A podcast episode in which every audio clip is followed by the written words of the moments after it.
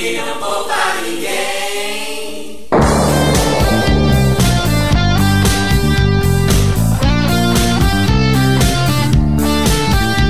O papai é pop, o papai é pop, o pop não ninguém.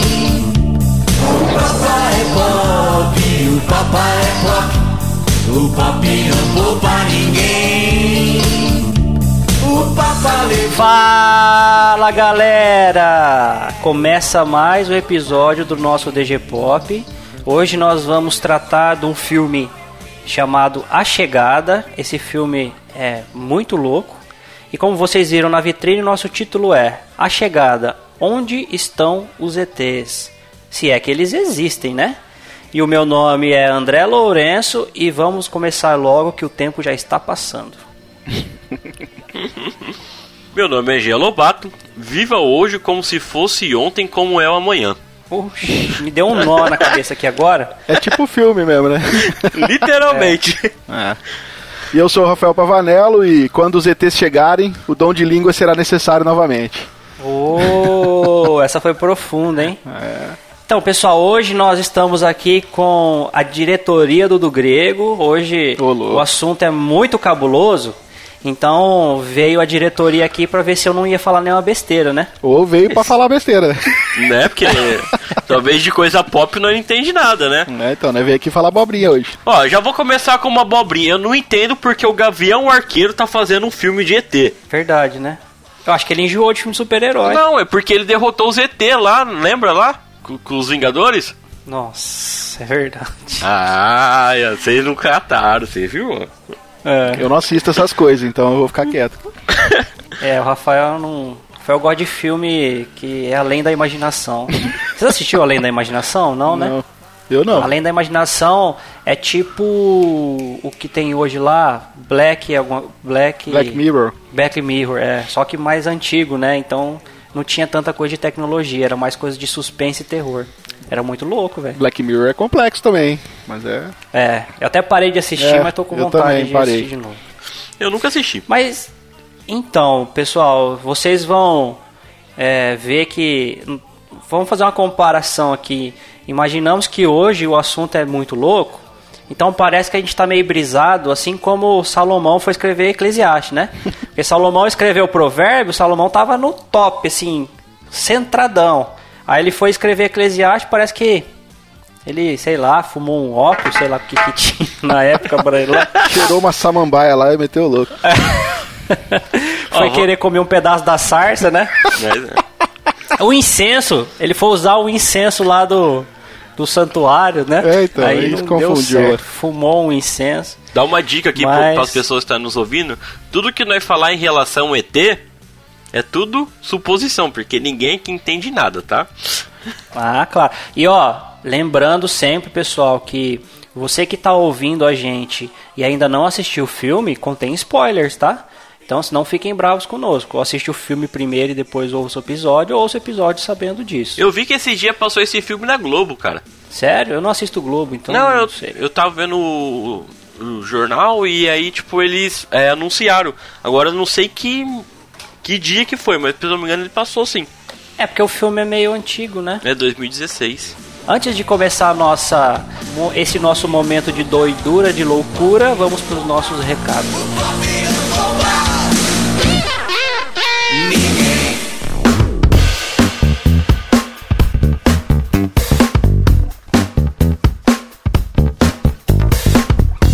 Bom, pessoal, nós estamos aqui invadindo o DG Pop hoje, né? Mas a gente não quer deixar de dar aqui os recados importantes aí com relação aos nossos conteúdos. Então, se você está ouvindo esse episódio pela primeira vez, saiba que nós não produzimos somente podcasts, nós produzimos podcasts aqui no caso de Teologia Pop, né? Que é o que você vai ver hoje. Teologia Pop não, é mais cultura pop, na verdade, né? Teologia Pop acho que não, Isso, não, não teologia- inventaram ainda. É, e nem é o que a gente está tentando fazer, pelo amor de Deus. É, mas a gente, o André, na verdade, encabeça esse projeto onde muitas coisas analisadas da cultura pop a gente acaba dando uns pitacos aqui, tentando fazer uma relação com o cristianismo, né? E tem saído grandes episódios. Esse aqui é o sétimo, então se você ainda não ouviu os outros, pode correr aí, fazer uma maratona, que vai ser muito legal. E além dos podcasts de cultura pop, nós temos também podcasts teológicos, que aí sim é onde a gente trata de assuntos é, bíblicos sistemáticos, né, referente à teologia reformada. Também está aqui no nosso site, se você está acessando pelo site, e também está disponível na nossa plataforma lá no YouTube, caso você tenha interesse. Agora, com relação ao YouTube, eu vou deixar o Jean aí falar um pouquinho, mas se você ainda não está inscrito no nosso canal, você se inscreva, porque a gente concentra bastante dados lá, informações, todos, na verdade, todos, todo o conteúdo que a gente solta basicamente lá no YouTube. E também, se você ainda não nos segue nas redes sociais, nos siga, que é o, tanto Facebook quanto no Instagram também, arroba do Grego Podcast, segue a gente lá, que com certeza você vai ser inundado aí de bom conteúdo. Então, pessoal, você ainda que não se inscreveu lá no canal no YouTube, lá nós temos vários quadros lá. Nós temos o nosso quadro de literatura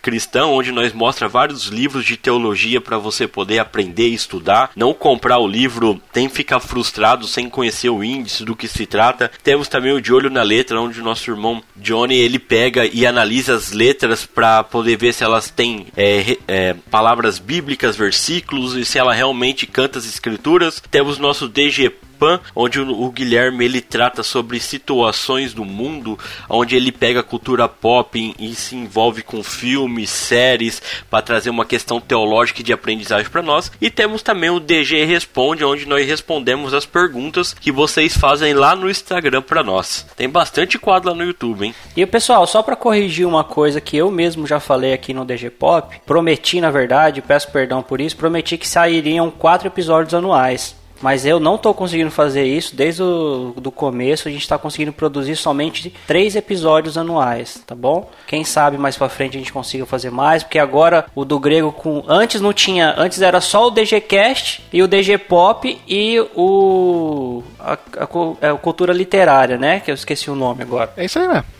Comecei mesmo. É, e aí a gente já não tinha tempo, a gente conseguiu mais integrantes para o, o podcast, né, para o nosso projeto, mas mesmo assim a gente está com bastante é, com bastante atividades aí e a gente não está conseguindo, eu não estou conseguindo cumprir com a minha palavra. Então me perdoem, sustentem aí por enquanto os três episódios anuais, tá bom? Não é fácil pegar um negócio assim e tirar uma verdade bíblica e tirar alguma coisa é, realmente de Deus que o filme possa passar ou uma série possa passar. Tem que pensar bem em relação a isso para não falar tanta besteira, porque a gente às vezes ainda fala, né? Mas enfim, vamos aí nos concentrar em três episódios anuais por enquanto, tá bom? E encerrando os nossos recados, vamos dar início a uma puxada aqui de um de uma nuvem densa, né? Digamos assim, para não falar alguma coisa que não é legal. ai, ai, ai.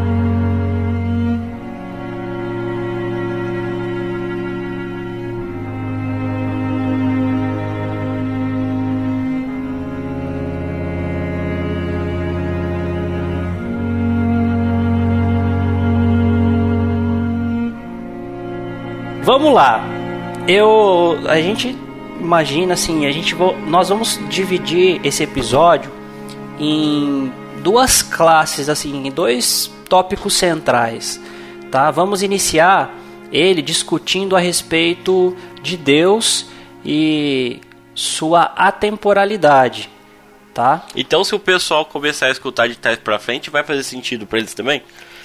Do meio para frente vai. De trás Cara, pra frente, eu acho que eles não vão conseguir nem entender. Vamos ficar né? cegado que vai ter muita piadinha, pessoal, até o final desse podcast com esses negócios de tempo, tá? É. Só não façam isso com as músicas da Xuxa, tá? Por favor. É, perigoso vocês se matarem. No Engenheiro do Havaí também não. O Engenheiro do Havaí, ele fez uma música que um trecho da música foi propositalmente invertido ao contrário. Aí se você pegar a música, eu nem lembro qual que é, mas eu sei que tem. Então, assim, nós vamos dividir primeiro a relação do homem com Deus e depois a parte muito louca do nosso título aí, Onde estão os ETs? Existem ETs? Será que eles vieram nos buscar? Desde quando eles estão aqui na Terra? Será que um dia virão? Ou será, Ou será que não tem nada disso? Ou será que já estiveram aqui e nós somos frutos? Pois é. Então vamos lá.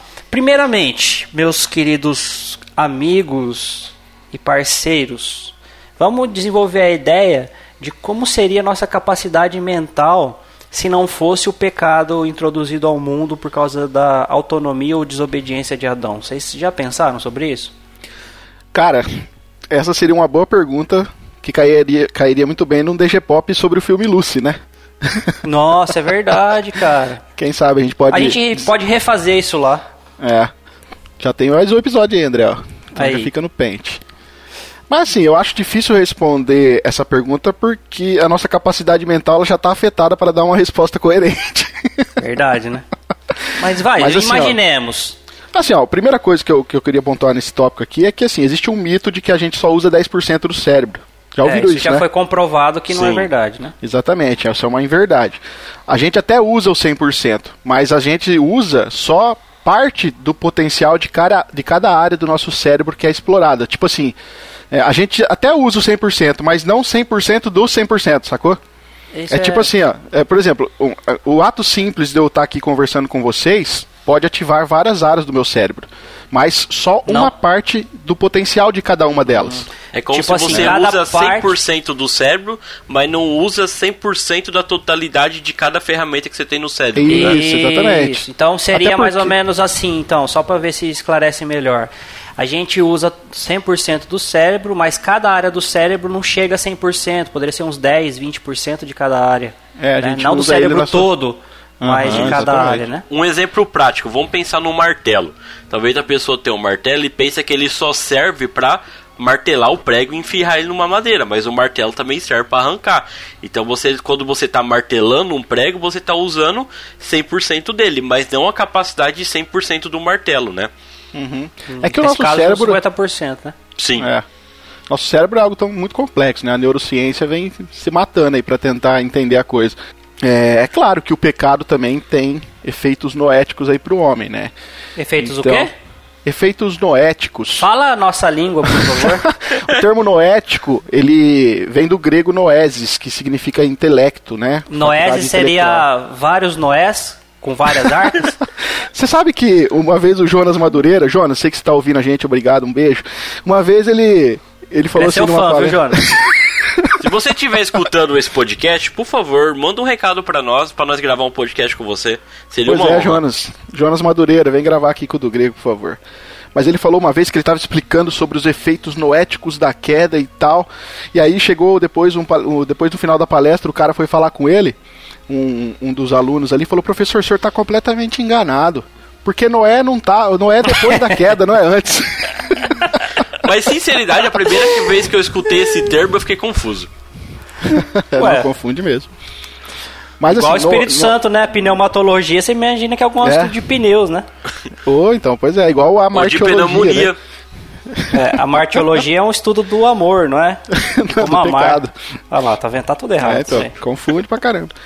Mas assim, é, é isso aí mesmo, vem do grego noesis, né? Do latim intelectus lá tal. E tem essa ideia de faculdade ou é, a questão racional do ser humano. A gente, da teologia reformada, nós que somos calvinistas em cinco pontos, a gente entende que a depravação total, ou depravação radical, chame como você quiser, né? Do homem, significa que cada parte constituinte da nossa humanidade, ela foi até certo ponto corrompida. Inclusive a nossa mente, né? Que a escritura vai chamar aí a nossa mente de obscurecida, né?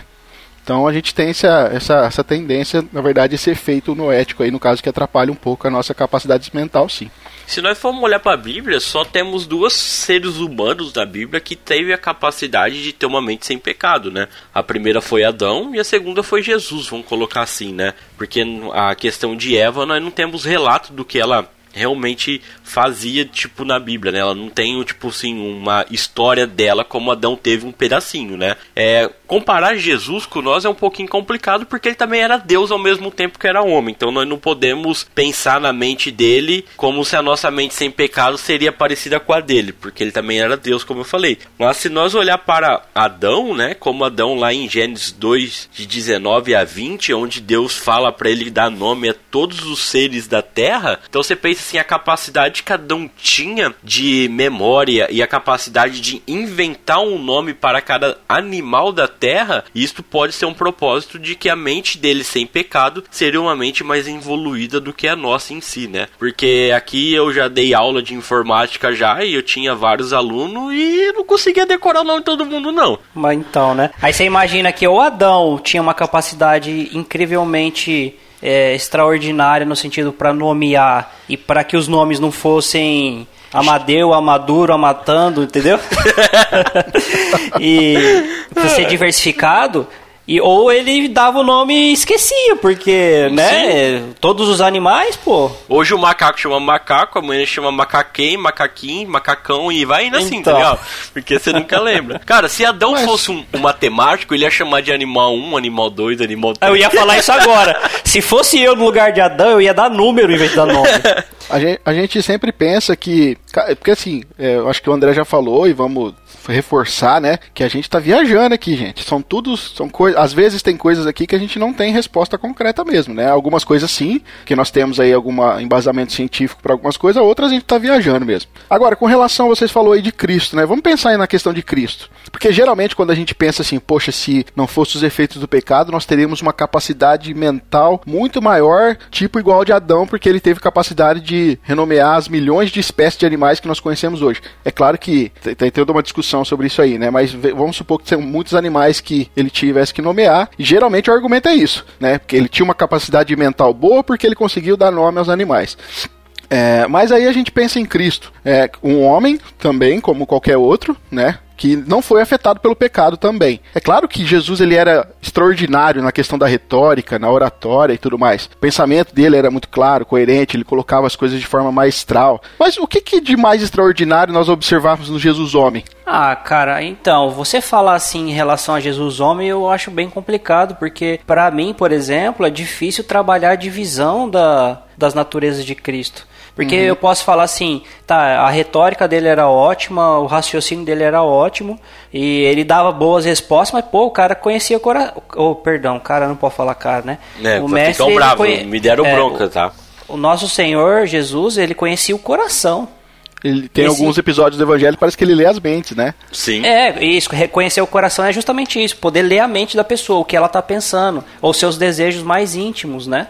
Então, Mas isso aí? é uma, é uma característica da divindade ou é porque ele usa 100% do cérebro? É, Então. então, eu, eu não consigo fazer essa distinção. Esse é o grande detalhe.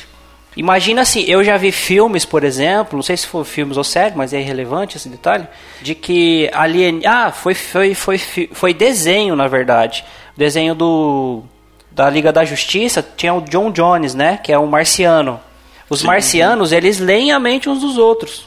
Entende? Eles não precisam se comunicar verbalmente, eles leem a mente uns dos outros. Rapaz, se isso acontecesse aqui, seria uma tragédia, hein? Ah, mas se você assistiu How I Met Your Mother, Não, a. Lily com o Marshall, elas se, eles se comunicam telepaticamente também, então. Então. Então, assim, mas, Mas é, já, é, mas tudo bem. Comunicar telepaticamente, beleza. É tipo assim, eu vou falar com a pessoa, ela vai ouvir. Tem um certo limite aí. Você ler pensamento é outra coisa, bicho. Porque ler pensamento, eu vou ler pensamento seu que você não falaria. Sim.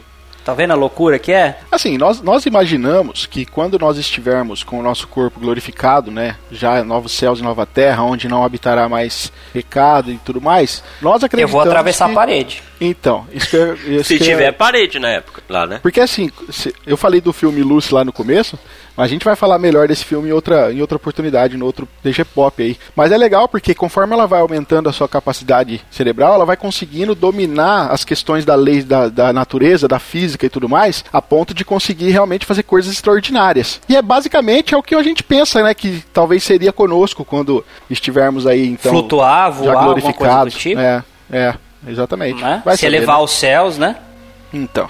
Tá, beleza. Então, vamos, vamos fechar aqui com a nossa capacidade sem o pecado, nossa mente seria de certa maneira extraordinária? Eu creio que sim. Também creio que sim. Pelo menos Então tá, acho é. que um nível a mais do que nós somos hoje, com certeza, né?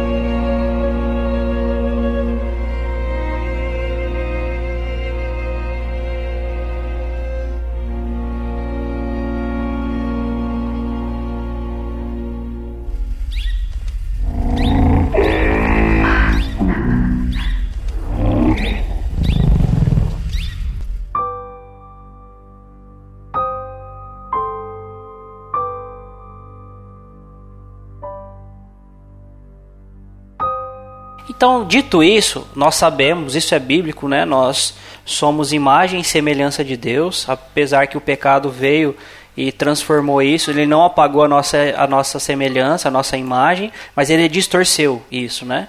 Onde nós não temos é, acesso total, assim como a capacidade mental, acesso total a ser perfeitos e santos como Deus é. Né? Ele olha pra gente hoje e ele não fala, ô, o Jean e o André são bons, né? E viu que era bom o Jean e o André. Não, viu que era péssimo o Jean e o André. Né? Agora eles estão melhor justificados por causa do meu filho, mas tudo bem. Seria possível a, a gente ser tá além do tempo? Em que sentido? A gente vê que o filme é bem complexo e trabalha muito a questão de tempo. Isso aí vai ser mais claro no filme do meio para o fim. Mas quem já acompanhou alguma coisa de estudo acerca de Deus sabe ou deveria saber que Deus ele é atemporal. O que significa isso? Deus ele não está preso ou limitado no nosso tempo e espaço. Né, na, nossa cronologia, na nossa cronologia, digamos assim, né, no nosso ritmo do passar de tempo. Deus ele existia antes da criação do próprio tempo, né? então ele está além disso. Se nós, sem o pecado, a gente fosse semelhança e imagem de Deus, nós também seríamos atemporais? Olha, eu, eu, nossa, que gaguejeira, cara. E se trata. É difícil Olha, até ele pensar nisso, né? né? Mas assim, se tratando do filme, e a gente falou que ia ter spoiler aqui, então se você não, não assistiu, então você, você, você se lascou. Mas a ideia do filme passa a ideia de que o tempo lá não é linear. Pelo menos o tempo relacionado com, com a chegada dos alienígenas, principalmente com a doutora Louise, né? Que tem Sim. um contato direto com eles. E parece que também ele não é circular. Parece que ele é mais como uma questão espiral, né? Onde ali o passado, o presente e o futuro, eles acontecem ao mesmo tempo, sem que um precise é, anteceder ou suceder o outro. Né? E é interessante que um evento do futuro faz com que, acontecendo no futuro, faz ela lembrar no passado, no presente, né? E Na essas ver- coisas exatamente. intercalam em todo o filme. Na verdade, eu acho que eh, nessa cena que você tá falando, onde ela fala com o general core... é, chinês, Chinês, é é, eu acho que aquilo não seria um futuro, não, que aconteceu.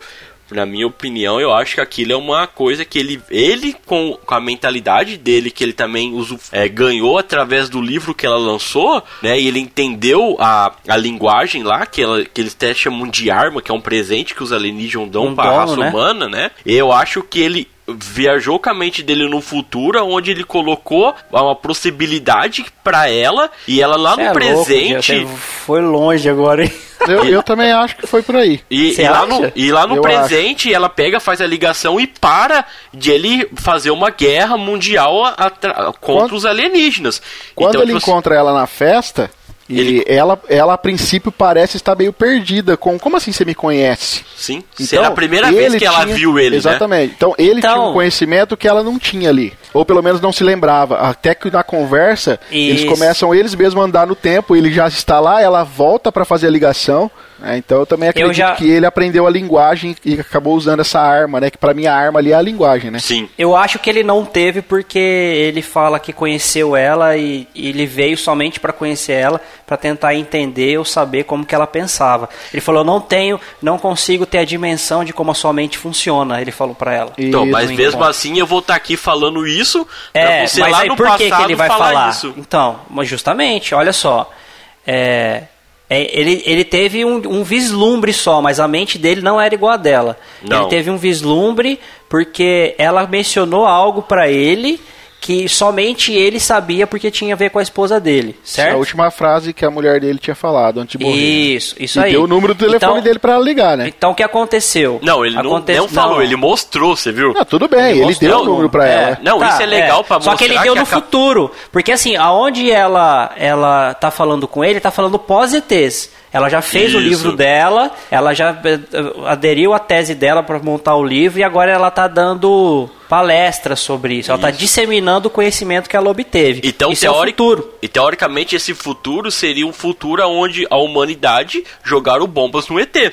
Não. Sim, porque ele tá Não. alertando ela pra ela não fazer isso. Não aconteceu, Jean. A, a questão não é se aconteceu já. A questão é que não, não ia acontecer porque eles conseguiam dar o tempo pra impedir. Isso, mas É. talvez no pensamento que ela, que, que ela tava, porque ele não conhecia ela, né?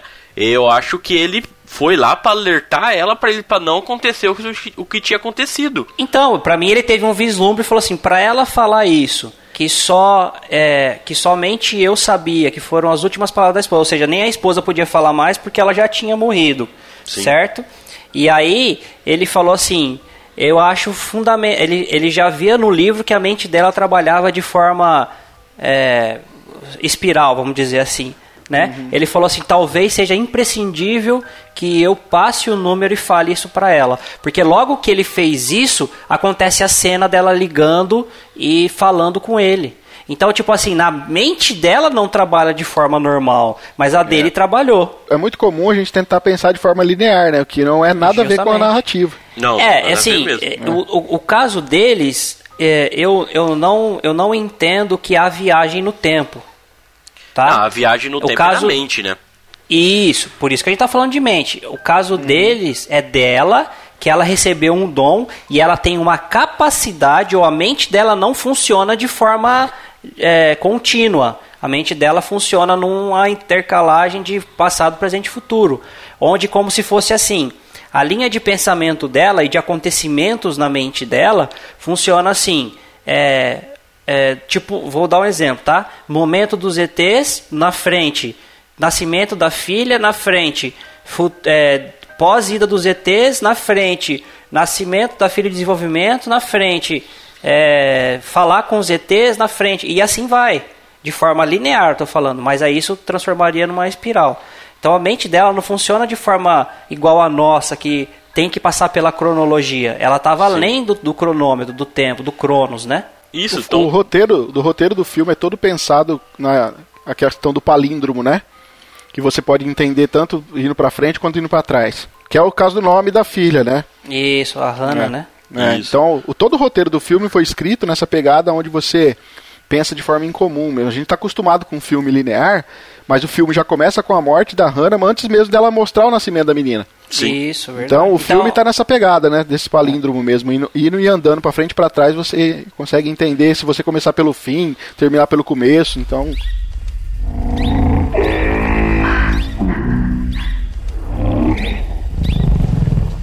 E aí, seríamos atemporais? Com base no filme e com base no nosso entendimento acerca das coisas de Deus, a gente não respondeu essa pergunta. A gente viajou, a gente foi longe, a gente foi lá dar um abraço no ZT e voltamos aqui agora. eu, assim, eu, eu não entendo a, que a doutrina da imagem e semelhança de Deus implica, implica em nós termos os mesmos atributos de Deus, né? Imagem e semelhança aqui, elas são duas expressões que o texto bíblico lá no texto hebraico vai usar para aplicar, para explicar, na verdade, a diferença do homem com relação às demais criaturas que foram criadas ali, né?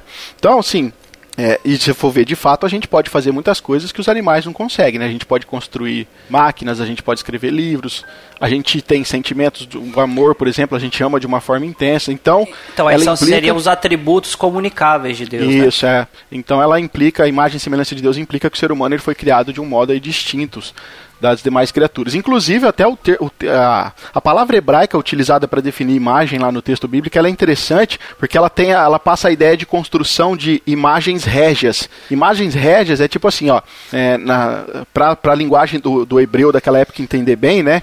Era assim, é, embora o rei ele não pudesse estar presente pessoalmente em todos os domínios na qual ele governava, então o que, que ele fazia? Ele pedia para que construíssem imagens de si mesmo e ele espalhava essas imagens por todo o território, por todo o seu reino, para que quando o povo olhasse para aquela imagem, ele se lembrasse da sua autoridade. Então, é, a gente entende que a imagem de Deus ela pode ser interpretada com o sentido de que os seres humanos eles representam Deus na criação, ou seja, eles refletem a glória divina no mundo, sabe? E aí, é claro que eu também entendo aqui que a imagem e semelhança de Deus, ela, ele possibilita o homem agir como Deus agia, mas no sentido de desfrutar de uma ligação, de uma ligação criativa com aquele que é o criador, sabe? Por exemplo, Deus ele imaginou um mundo perfeito e ele trouxe esse mundo perfeito à existência. E aí a gente conhece a narrativa, a gente sabe que Deus criou o mundo do nada, né? Ex nihilo lá, como a gente conhece. E esse mundo veio com tantas variedades de tons, de cores, de tamanhos, de formato, de forma, de som. E o plano de Deus era que a humanidade também se tornasse imitadora dele nesse sentido. E aí a gente foi e criou a Matrix. Exatamente. então, assim, eu, eu, eu acho assim que Deus dotou o homem de capacidades e de uma liberdade para fazer coisas extraordinárias, né? De certo modo, a gente continua fazendo isso. Se a gente for ver, a gente tem feito descobertas científicas, sabe? A gente tem desenvolvido novas tecnologias. O ser humano está sempre é, é, desenvolvendo aquela ordem que foi dada lá, né? Dominar sobre os peixes do mar, sobre as aves do céu e tudo mais. Só que para mim a mais, a maior e a mais importante implicação da imagem e semelhança de Deus é a possibilidade de relacionamento que nós temos com Deus que as outras criaturas não têm. Então, ao fazer isso, ao colocar a imagem e semelhança dele em nós, Deus estabelece com o ser humano um relacionamento que não era possível com os animais. E aí que entra o nosso relacionamento é, com a aliança com Deus, uma questão relacional. Então, eu acho, eu um relacionamento que... entre a própria raça humana, né? Sim, aí nós temos na teologia reformada três tipos, né? Que tem a questão da do mandato cultural, o mandato social e o mandato espiritual. Esse que eu uhum. falei da aliança tem a ver com Deus, cultural aí com a questão do nosso trabalho e as outras pessoas, e o social também com a nossa família e com a forma nós nos relacionamos com os outros. Então, no meu ponto de vista, a atemporalidade de Deus, ela não foi comunicada a nós, pelo menos não por enquanto, né? Então, implicações da imagem de Deus não caberia aqui nesse sentido para mim. Eu também penso, eu também penso igual você assim em relação ao tempo, porque se não é falar que o Deus, Deus é, é atemporal, quer dizer que ele é eterno, né? E a e eternidade não pertence a nós, né? Nós estamos, nós somos, nós podemos morrer, né? Nós podemos simplesmente parar de existir. E Deus não, ele nunca vai parar de existir.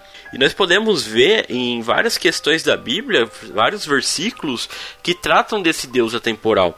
Igual lá em Jó 36, 26, fala assim: Como Deus é grande, ultrapassa nosso entendimento, não há como calcular usando a sua existência. Né? Nós podemos pegar um, um versículo lá de Apocalipse 13, 8 fala assim: Adorá-los todos que habitam sobre a terra, aqueles cujos nomes já foram escritos no livro da vida do cordeiro que foi morto desde a fundação do mundo. Né? Tipo, aqui ele está falando que o cordeiro já tinha sido morto desde a fundação do mundo, mas para nossa mentalidade, para nossa linha de tempo, onde o cordeiro foi morto? Mais ou menos lá no ano 33, vamos colocar assim, mais ou menos nos anos 30 da nossa era, né? Então nós podemos ver que Deus ele não trabalha no tempo como nós conhecemos, né? O, onde o passado já aconteceu, o presente está acontecendo, o futuro vai acontecer. Deus ele é tão atemporal que nós não podemos entender a capacidade de Deus. Eu peguei uma frase aqui que eu tirei da sistemática, teologia sistemática reformada, né? Quem não conhece a sistemática tem um review nosso lá no YouTube, no volume 1 que saiu pela cultura cristã. Thomas Anders fala assim, ó, podemos adorar mas não podemos compreender.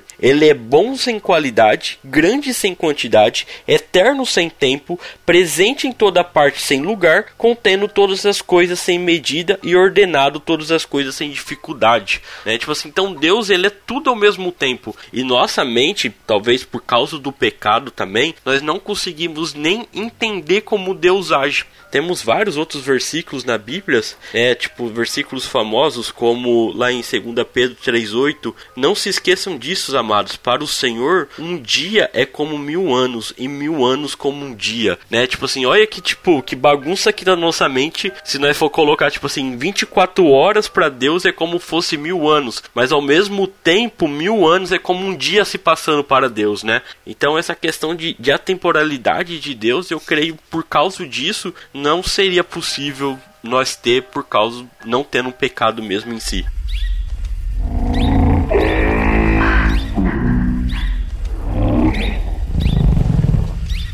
É, e é bom você lembrar porque a ideia toda é se não tivéssemos o pecado. Sim. Né? Bem Por quê? isso. Porque isso vai ser interligado depois com o assunto que a gente vai falar. Então, na verdade, toda a nossa inclinação aqui em relação a Deus e o homem está se tratando se não houvesse pecado.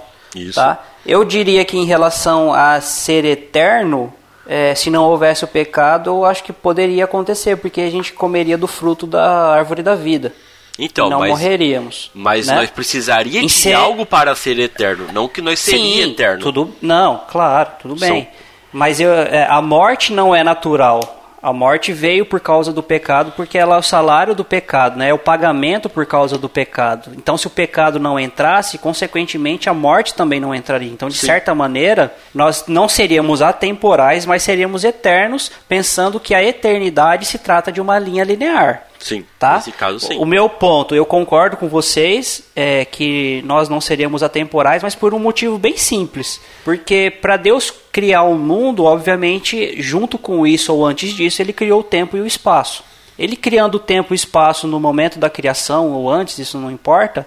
Então, isso já limita a toda a criação ser gerada dentro do tempo. Ou seja, nenhuma, nenhum do, do que veio dentro da criação, né, o, posterior à criação do universo, conseguiria sair fora do tempo porque tudo estava regido dentro de uma questão temporal. Aí, então eu fecho com vocês que mesmo sem pecado nós não seríamos atemporais. Aí, se vocês me permitem, eu queria dar uma ilustração para o nosso público, né, que estão nos ouvindo, que assim, para imaginar, tá, os pensamentos de Deus são muito mais elevados, então nós não conseguiríamos atribuir ah, como Deus é de maneira simplória e de maneira que ele, de maneira simplória atingir o que ele realmente é.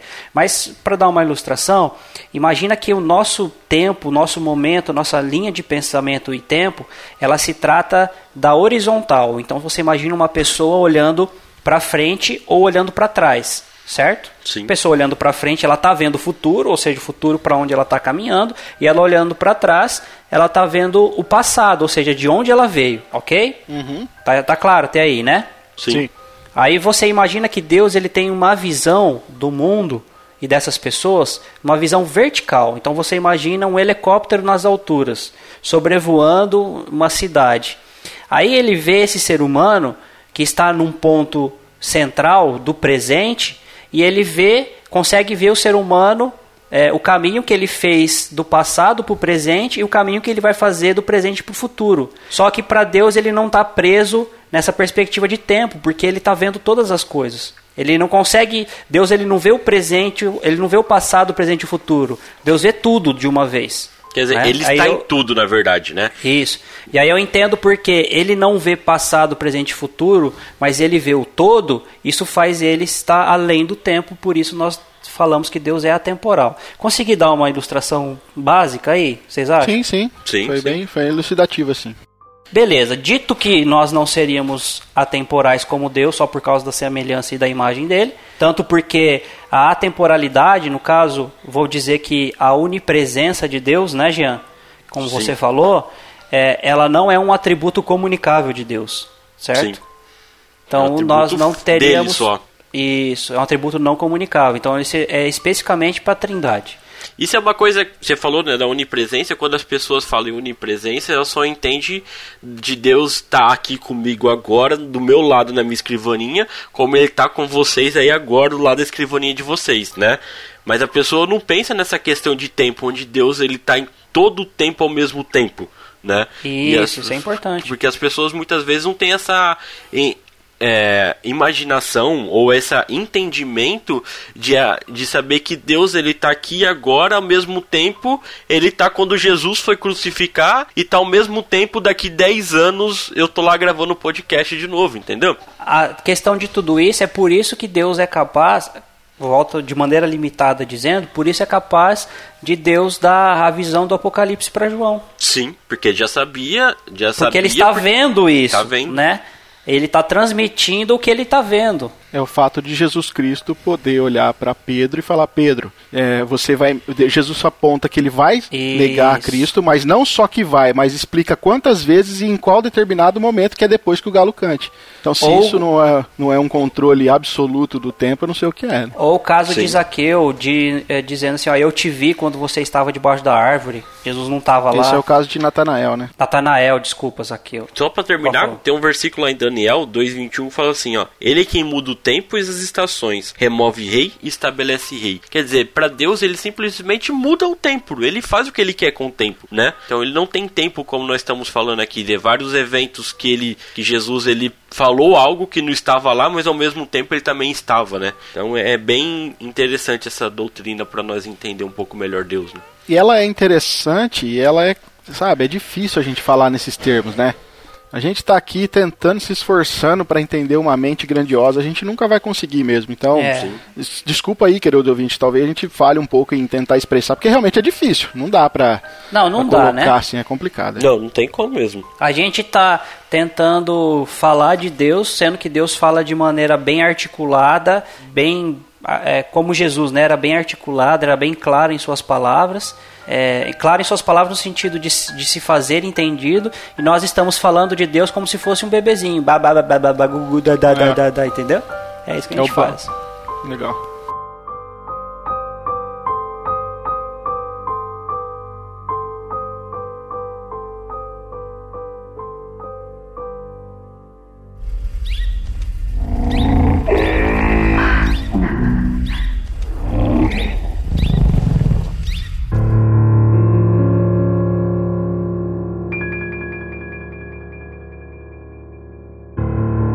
Então vamos lá, passando por essa etapa. Ai, aqui a gente já passa pra, pra etapa 2, pra. Deixa eu- se já deixa era. pegar- Ah. Deixa eu pegar o narguilha aqui, peraí. Só um. É, se já era, nós não aconselhamos fumar narguilha, tá? É se porque a gente narguilha, já, narguilha deixa doido? Desculpa te cortar, André. é, porque narguilha tem a ver com, eu, eu não aconselho ninguém a fumar. Obviamente, é o narguilha é como se fosse um cigarro piorado. Por isso que eu Gente, não pelo amor de. Deus, foi só uma piada minha, tá? É. Pelo amor de Deus. Não porque narguilha é droga, a não sei que você coloque droga lá dentro. Não, mas então é isso que eu tô ele- falando, né? Porque teoricamente seria mais fácil falar, puxa agora o baseado pra você ficar doidão pra entender isso, entendeu? Não, mas aí pior, também não aconselho isso. Eu sei, é só modo de dizer, porque a partir de É. agora nós vamos entrar numa área que são especulações, doideiras e Não, maluquices. a- as- a- desde o início já é uma especulativo, ok? Não, mas agora Aham. vai ser pior, né?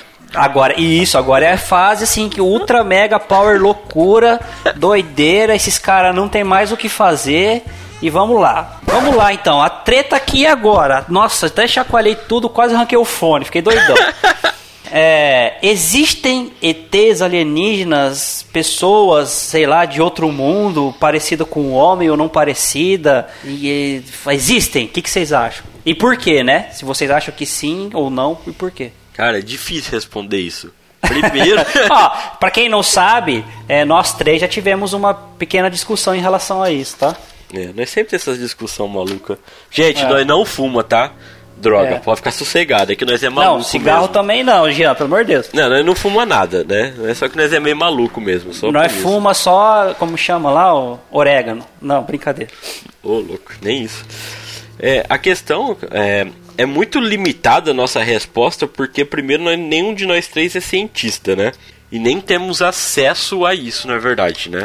Ninguém aqui temos acesso ao, ao espaço, vamos colocar assim, nem observar ele. É o universo, mas, né? mas, É tem- mas universo. temos acesso aos artigos que foram divulgados por eles, né? É, Os que foram e os que não foram. O André conspirando já. então, simplesmente o que eles falam pode ser que não seja verdade, né? É igual o lance da Até que- pandemia hoje, velho. Não dá pra saber o que é real e o que não é real. É, isso é verdade. Hoje há literalmente um lado fala uma coisa, outro lado fala outra em relação à pandemia. E estamos aqui nós acreditando nos dois lados e não sabemos o que fazer É, realmente, o que é né? claro é que os ET inventou. Os ET. O que é claro é que os chineses fizeram o vírus, ou não, né? Mas enfim. Então, E aí? cara, eu acho que não existe, mas também não tira a possibilidade de existir algo fora do planeta Terra. Pensa no. Agora vamos pensar em, em, Tá, em tá, tá. A possibilidades. sua, a, sua, per- a sua resposta é não existe. Pra mim não existe, mas eu não tiro a possibilidade. hoje. Por quê? Pensa Deus como sendo Então você está mais inclinado, você tá mais inclinado a acreditar que existe. Não, aqui não existe. Hoje, usando os fatos. Mas você vai falar de como se existisse? Não, mas eu tô, eu tô agora supondo uma teoria, né? Pensando tá, em Deus, como todo nós já falou aqui, tudo que Deus mostrou, a grandeza de Deus, eu não consigo ver sentido de Deus é, criar essa imensidão do universo eu não sei nem usar a palavra certa para isso, e simplesmente só aqui no planeta Terra existe vida. Tipo, Posso consigo. te dar uma contrapartida então? Pode. Imagina o seguinte: eu sou programador, certo? Sim. E aí eu vou numa reunião de programadores. E aí os egos estão lá em cima, né? Quem quer melhor que quem, quem não sei o que e tal. Como eu mostro a minha capacidade de poder produzir é, na minha programação para os meus companheiros? Programando eu vou... mais. Não, como eu posso mostrar o resultado disso? Eu pego o sistema mais cabuloso que eu fiz e falo assim, ó, tá aqui, ó, um sistema que eu fiz e mostro para eles, entende? Aí o outro Aí programador eu... fala, mas por que essa parte não serve para nada? É, não, enfim, eu pego o mais cabuloso que o pessoal vai falar, oh, bacana, isso aí, legal e tal, não sei o que. Ou mostrar o melhor. Mas eu tô falando assim, que eu faço, pego o que eu tenho de melhor para mostrar, certo? Estou demonstrando a minha glória terrena e passageira para os meus, meus as pessoas do, do meu ramo de trabalho. Eu acredito que Deus fazendo o universo de maneira infinita e só tendo habitação é, na Terra é para mostrar a grandeza de Deus. O quão glorioso e acima de todas as coisas ele está. Ele fala assim: Eu posso fazer isso, tá? Queridão. E o beijo no ombro, entendeu? Então, por isso que eu falei, por isso que eu não tiro a possibilidade, entendeu? Ele não, mas segue falar, aí, eu, eu, só tô falando eu posso, que né? Não, eu entendo. É, é, realmente é uma coisa complicada de se lidar, porque, tipo assim, como você acabou de falar, né? Ele pode, ele pode fazer tudo. Simples, simplesmente, se ele quisesse que só existisse terra, é, pessoas, humanos aqui, sim, tudo bem. Mas se ele como... quiser fazer a Terra plana, ele poderia, mas poderia, não quer dizer que ele fez, né?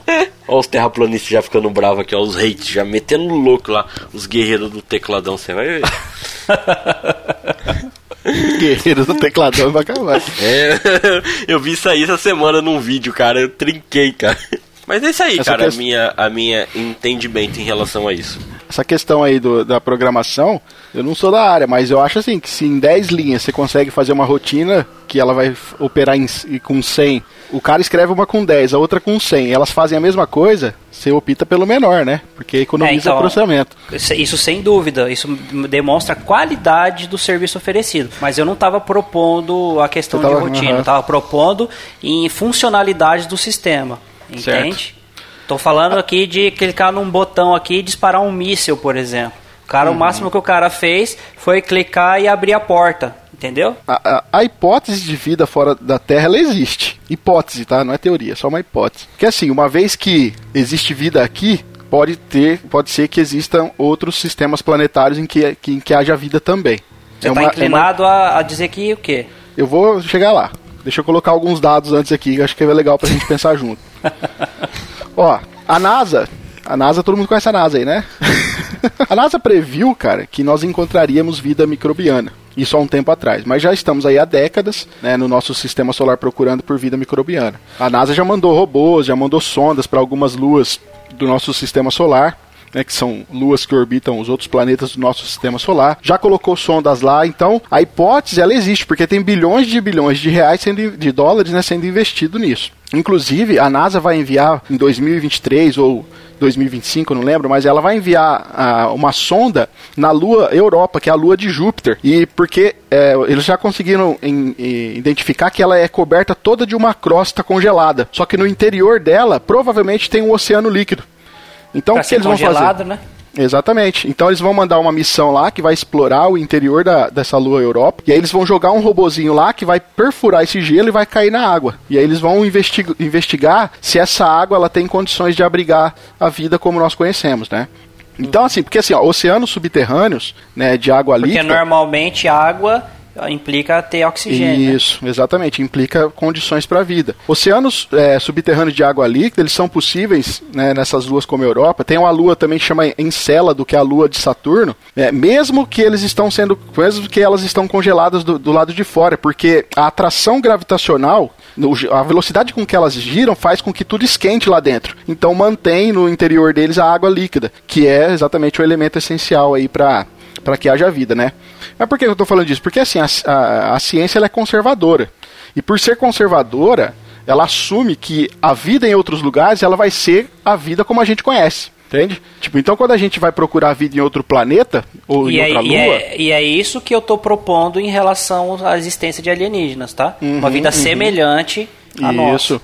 Quando a gente vai procurar vida em outro planeta, a gente toma Ô, como ô, base. Rafa, posso te cortar Ah. um minutinho? A vida Pode. semelhante que você fala é uma vida igual nós humanos ou simplesmente ter um, uma bactéria que ela sobrevive? Não, André? igual nós humanos, justamente. Ah, tá. O Rafael ele tá indo pro lado. Pode Não. ser que existe uma Então. bactéria, simplesmente é uma vida. Não, Não, a vida, vida- semelhante à nossa, eu tô dizendo. Vida inteligente ainda é outra coisa, eu vou falar daqui a pouco, é. Tá bom. Mas a vida em si, como nós conhecemos, uma vida unicelular que seja, sabe? Agora, é, então quando vai procurar vida em outro lugar, eles estão procurando lugares que têm as mesmas configurações da Terra, né? Que a gente conhece, porque a gente sabe que aqui a vida ela existe, né? Então a gente procura por água líquida, um planeta ou uma lua que tem uma temperatura que permita que a água seja líquida. Por exemplo, se for pensar em Vênus, Vênus é extremamente quente. Do nosso sistema solar, ela é o planeta mais quente. Então fica muito difícil encontrar água líquida lá. Engraçado, né? né? Como pode ver no seu planeta mais quente, sendo que Mercúrio é mais próximo do Sol? Então, acontece, cara, que a temperatura de um planeta ela não depende só da proximidade do Sol, André.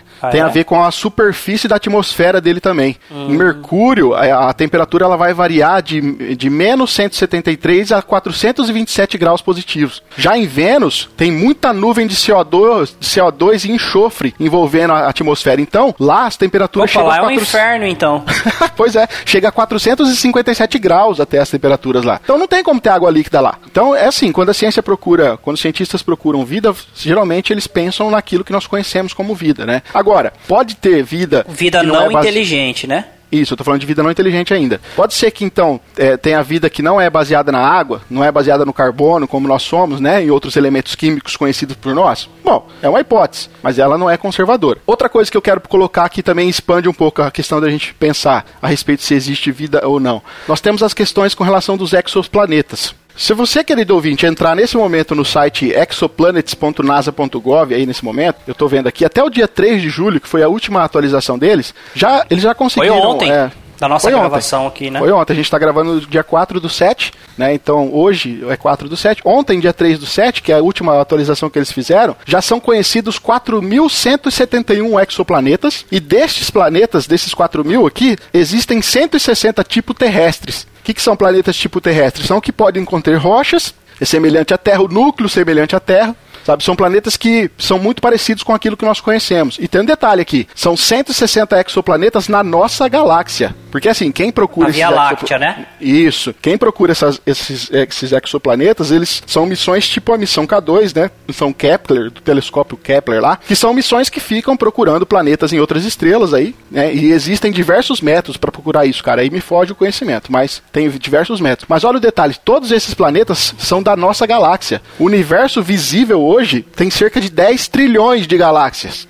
Nossa, Daí, é- cara. como- aí eu só digo como Deus é glorioso, né? Exato. Não, cara, não tem como. Aí a gente começa, né, teo- teologia a gente faz, a gente começa a pensar na, na grandeza de Deus. Então, daí a hipótese de haver vida além da Terra se tornar interessante. Porque tem muita coisa por aí não explorada, né? Mas assim, nessa questão de procurar a vida aqui no nosso sistema solar, é, os cientistas, eles acreditam que eles vão encontrar vida microbiana. Mi- Microbiana, quando eu falo. Eu é achei que já tivesse vida- encontrado. não, não encontraram nada, até agora nada. Porque assim, vida inteligente não tem mesmo. Cara, a, a, a missão. Tem uma Então missão. não que é- existe alienígena. Então, então, Que vamos chegar lá. descobriram ou que A missão- falaram não, é, né? A miss, tem uma missão que chama missão Voyager, né? Que é a Voyager 1 e 2, que elas foram. Elas já estão trabalhando há um tempo já. E elas fotografaram todo o nosso sistema solar. E, gente, não tem marciano nenhum por aí. Pelo menos não que foi Não, no divulgado sistema pra nós. solar, né? No nosso sistema solar, porque a, a Ah, gente não mas- tem capacidade de sobrevoar lugares muito Não, longe ainda. então, também. mas quem diz que fora do sistema solar, dentro da própria Via Láctea, não tenha? Porque já foi basicamente todo mapeado os planetas e eles não tem como você identificar a vida neles, entendeu?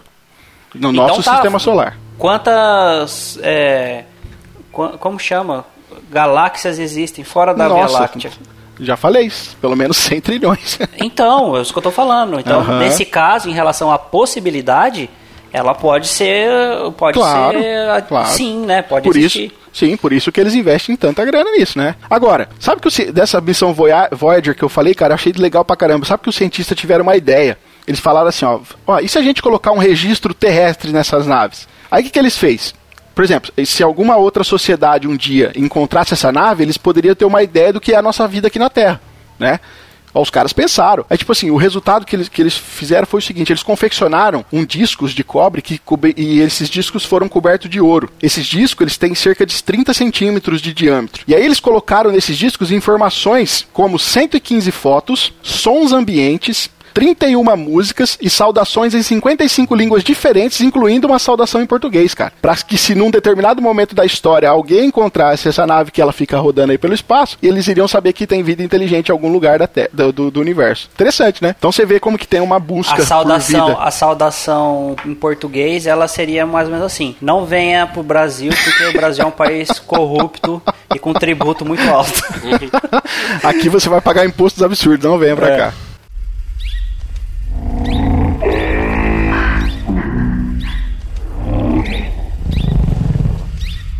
Eu vou falar só mais um então, do, desse, tá. pra, desse, desse planeta Kepler que eu tinha falado. Chama Kepler 186f. E eu, eu quero dizer por que, que se houver vida inteligente por aí, a gente nunca vai saber. Esse planeta, ele é um planeta que ele é muito parecido com as condições da Terra.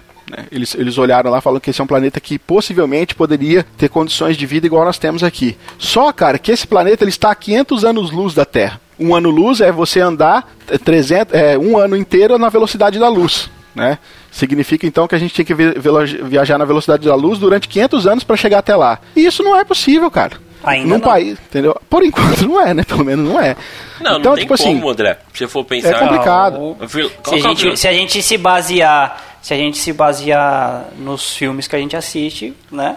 Então, então. sim, mas a velocidade da luz eu fui dar uma Vocês acreditam aqui. que o homem foi pra lua. Tem filme disso, então. É, não é só filme que tem, não. Ó, a, velocidade... a velocidade da luz é 299 milhões 799 mil 458 metros por segundo. Pensa assim, tipo, ter uma nave que não, consegue ó, alcançar gente... não, essa eu, velocidade por segundo. A, no, a, nossa capacidade hoje não é possível. Não é Mas você já ouviu falar da, do, dos buracos de minhoca, né? Então. O buraco de se... minhoca diz que, ah, os, uh -huh. Que você tem uma entrada e uma saída, né? E se você tem uma entrada e uma saída, você é possível viajar por espaço e tempo. Sim, entendeu? Então. então, beleza, acho um buraco de minhoca aqui e vou lá pra galáxia é Via Láctea, vou lá pra Nestlé. Tá ligado? E aí lá a gente conversa. Agora, teologicamente falando, eu trouxe um comentário de um teólogo luterano que chama Ted Peters, que ele vai argumentar que assim, embora a Bíblia não, a Bíblia ela presuma que apenas uma gênese ocorreu, né, uma criação só aqui no planeta Terra, a doutrina da criação não necessariamente requer que haja apenas uma. E eu acho interessante o argumento dele que ele diz assim, ó, uma gênese única, uma gênese única de vida restrita à Terra não parece estar implícita nos relatos bíblicos da criação. A visão de mundo dos antigos hebreus, no momento em que a Bíblia foi escrita, certamente admitiu que a Terra é o centro e que as estrelas no céu olham para baixo sobre nós. Essa visão de mundo mudou, é claro. A nossa imagem moderna do cosmos, com milhares de milhões de mundos possíveis, é um desenvolvimento recente. Mesmo assim, a nossa palavra moderna, cosmos, já era a palavra usada na Bíblia para descrever a criação de Deus. Porque Deus amou o mundo, lembra do texto lá, né? A palavra uhum. cosmos, mundo, João 3,16, e que Deus deu seu Filho unigênito. Talvez a imagem bíblica do cosmos era menor do que a nossa, embora a palavra mundo para a Bíblia se referia à totalidade da realidade criada, exatamente como ainda faz para nós hoje. A teologia bíblica nunca foi uma teologia estritamente ligada ao planeta Terra. Achei interessante assim o comentário dele, baseado aí na hoje nós temos a informação científica de que esse universo é enorme, né? Então eu tendo a, a fazer aquele questionamento do Jean, porque pensando na plenitude de Deus que preenche todas as coisas, tem muito buraco vazio aí sem vida, sabe? Ou pelo menos não descobertos ainda por nós. Sim. Então eu tenho um pé pezinho assim de que, sei lá, pode ser que a gente encontre alguma então, coisa por sim. aí. Sim. Tá. É como então, eu falei. Eu... É possível? Não. Mas não é, mas pode ser que sim. Não, então no seu caso é provável não, é possível sim. É, a probabilidade, no caso? no caso, do Jean, a probabilidade uhum. é muito pouca. A possibilidade já pode ser alta, entendeu? Sim. Uhum. Possível, né? É possível. Vamos lá. Eu já vou dizer minha resposta aqui. Eu não acredito que exista e, por motivos simples, né? Eu discordo desse pensamento, não estou falando que o meu pensamento é correto, mas eu discordo do pensamento desse luterano aí, porque primeiro que na minha hermenêutica em relação ao mundo lá em João 3:16, ele não está falando da criação toda, por um simples fato do texto que ele está usando. O mundo não necessariamente não quer dizer é, toda a criação. Eles usavam o mundo para falar entre povos e raças, para falar de um contexto de é, como a gente brinca, né? Qual que é o mundo do calvinista e qual que é o mundo do arminiano? O mundo do arminiano é o mundo todo. O mundo É, mas- do calvinista é um conjunto de pessoas. Mas o que ele está propondo ali é que o conhecimento da época não tinha o conhecimento científico que nós Claro, temos hoje. não, e obviamente eles não estavam pensando nisso. Mas a Bíblia ela é atemporal. Ela não está presa ao tempo, né? Nós Isso, entendemos mas, que a. mas ela não está presa ao tempo, mas não quer dizer que ela não está presa à, à humanidade, né? Claro, mas o conhecimento que eles tinham de mundo é diferente do nosso, né? Sim, claro. Eles tal, talvez aí por isso que ainda tem muita gente terraplanista, porque com os textos bíblicos eles tiram a base de que, achando que a Bíblia seria científica, que ela não é, né? ela não tem essa pretensão. Não. E aí por isso achar que tem o domo e que não sei o que e tal. Né? E a gente é exclusivista nisso. A minha exclusividade ela tem a ver com, com relação ao conhecimento que eu tenho da Bíblia e com relação à grandeza de Deus. Não vejo dificuldade nenhuma em Deus criar um universo infinito, que eu acho que é a palavra que o Jean estava procurando, né? não é eterno, mas sim infinito, que não tem fim, né? Sim. E Infinito aparente. não é. Infinito não é, né? É, a gente não sabe dimensionar o fim. Se a gente não dimensiona o fim, possivelmente ele é infinito. É, não, Né? no sentido de que ele, ele- se ele teve um começo, ele vai ter um fim, porque ele está se expandindo a Não, ponto de daqui a não. pouco ele vai. É, não é essa a definição de infinito. Definição de infinito é como se fosse distância. Entende? Ah. Ele não tem, não tem o seu fim, não o fim de não Você não nunca cons- terminar. Ele não tem você não- fim de você não Uhum. enxergar. Eu vejo Ah, o horizonte, o horizonte infinito, entendeu? Entendi. tá? Então, assim, vê- imaginando que o universo ele é um universo infinito, porque a gente não calcula o fim dele, não o fim de vida, né, mas o fim de distância. E, então, isso não impede nada de eu ver só como Deus é grandioso e glorioso e falar assim: eu faço tudo isso mesmo, eu fico saltando sobre. é, não era Jesus saltando sobre os montes? A Trindade saltando sobre os planetas, tá ligado? Sobre as galáxias. Tá, né? Enfim, mas isso é só zoeira. Mas então eu não vejo dificuldade nisso. Deus é tão grandioso e tão poderoso que ele pode criar um universo infinito para a glória dele, né?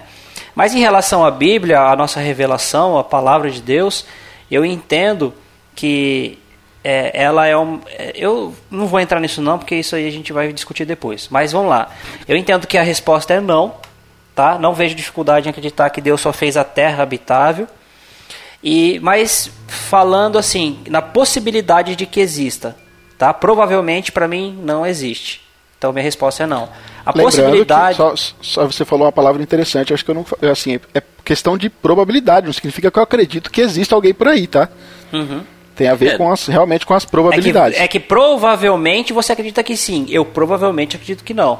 Como, ele, como o Rafael falou, até agora eles não encontraram nenhuma bactéria, nada, Sim. nada. É, é Sim. que assim, provavelmente, probabilidades são coisas de, né, existe de 1 a 100%. Possibilidades não calcularíamos assim, é possível, a possibilidade é mais especulativa, entende? Isso, eu tô no campo especulativo, exatamente. Aí assim, é, o que eu acredito que se possivelmente existir, tá? Eu acredito que até seja possível em relação à água, aquilo que você já falou já, é, a- a- a- encontrar vida microbiana, tá? Mas não vida inteligente, certo? É o que eu acredito de, de probabilidades, tá? De possibilidades, falando na possível existência, que eu não acredito que tenha, mas se tiver, eu acredito que Deus não quis uma relação de, de encontro entre uma raça alienígena e uma raça humana. Porque, para mim, a Bíblia é escrita para a humanidade. O que, que Adam significa? Isso seria um- uma representação. Uma representação do quê?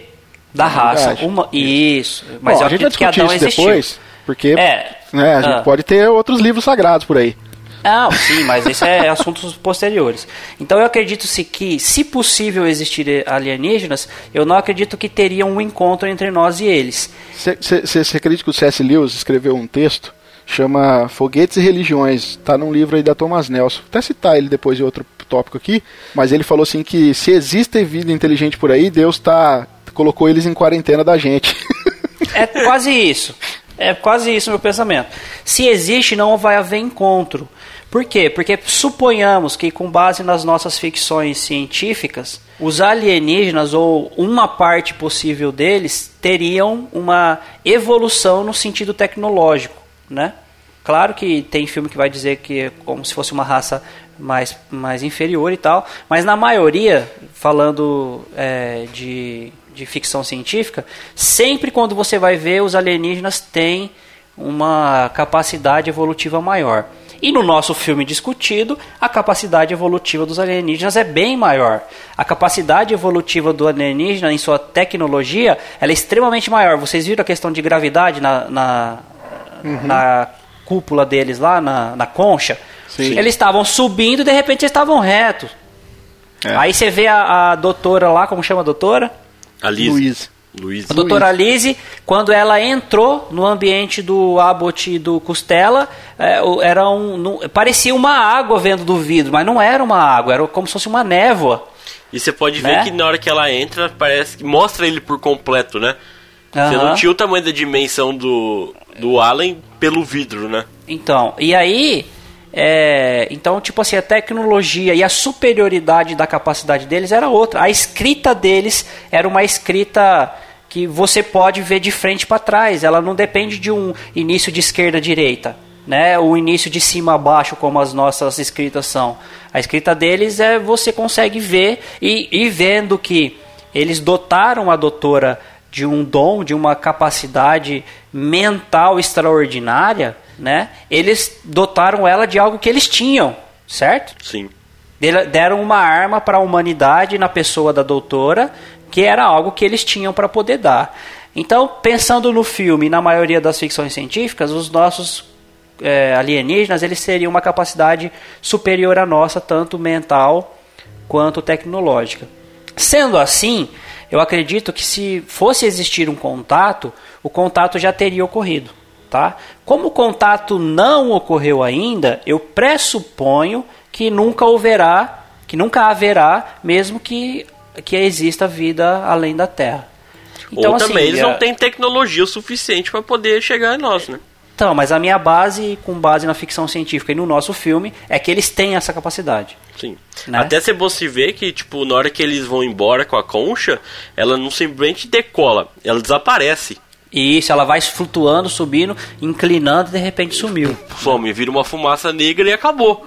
Ah. Né? Tipo assim, então é bem diferente do que nós entendemos como o movimento material, de espaço, na verdade, né? Isso. O material físico da, da própria concha não, não foi detectado nenhum elemento químico do que a gente conhece. Sim. É. O fato deles estarem ali e as conchas se comunicando não foi detectado nenhuma onda de rádio, sabe? Isso. Isso é uma coisa legal de você comentar da questão química da, da estrutura, porque quando o pessoal vai para a Lua ou já foram para Marte e trouxeram pedras para a Terra, a, os elementos químicos são os mesmos né?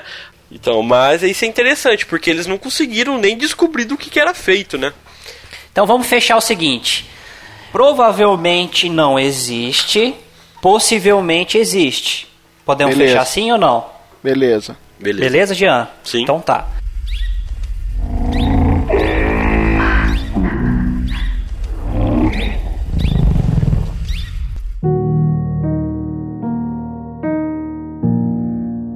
Vamos na possibilidade então. Existem alienígenas, ok? Certo. Possibilidade. Se eles encontrar, se eles viessem assim como vieram no filme A Chegada, se eles viessem se encontrar conosco, pressupondo a, a ideia que eu falei, que eles têm uma tecnologia mais avançada. Então eles entrariam em contato primeiro conosco. E aí, nós sendo cristãos, como nós trabalharíamos é, a questão. Não, antes do cristianismo, como nós trabalharíamos a questão da comunicação? Porque assim, pressupondo que a gente vai chegar na parte do cristianismo e de tentar falar sobre Deus para eles, como que nós nos comunicaríamos primeiro com eles? Porque antes de passar uma mensagem tem que, tem que conseguir se comunicar, né? Assim como o filme retrata. Como nos comunicaríamos? E aqui que entra a minha fala do, do começo. Eu acho que a gente precisaria do dom de línguas. É. Aí ia ser útil, hein? Aqui ia ser útil o dom de línguas, hein? Já pensou? O dom nós entendemos que ele tem um propósito. Então talvez Deus capacite a pessoa nesse momento. Então a, né? gente, então a gente não é sensacionista. Ué, mas quem falou que a gente é? Ah. Fica o mistério aí. Né? Fica aí a pergunta aí, ó. Isso aí é pro, pode, pro DGCast, não é pra cá, não. É. Não, mas já falamos tanto de teologia aqui que eu já nem sei onde eu tô mais. Tô meio confuso já, né? É. É E aí, é Jean? confuso. Já que Cara. o Rafael não quer se posicionar. Ah, não tem como nós saber. Em todo filme, né, tirando esse, o pessoal, os, os, os alienígenas falam inglês. Então, talvez seja inglês. A comunicação universal do universo. Eu vou fazer um curso de inglês agora. É, É. então. Vou fazer um curso de inglês, então. Cara, É, eu penso assim. Ah, então vai. Se o cara da Shield lá não conseguiu decifrar o código deles lá, né? Porque o desenho lá, aquela mancha, né? Eu tô falando do, do outro doutor lá, o, que é o, ar, o Gavião.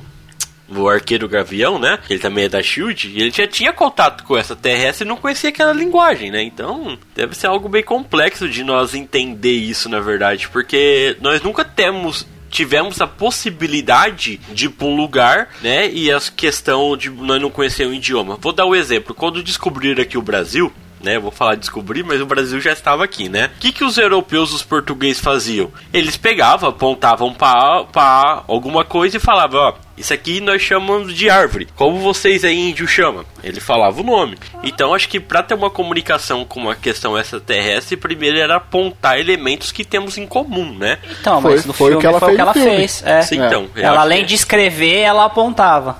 Então, Na essa verdade, é um- ela estava tentando tornar as duas linguagens uma coisa comum. Isso, através então. de objetos, né?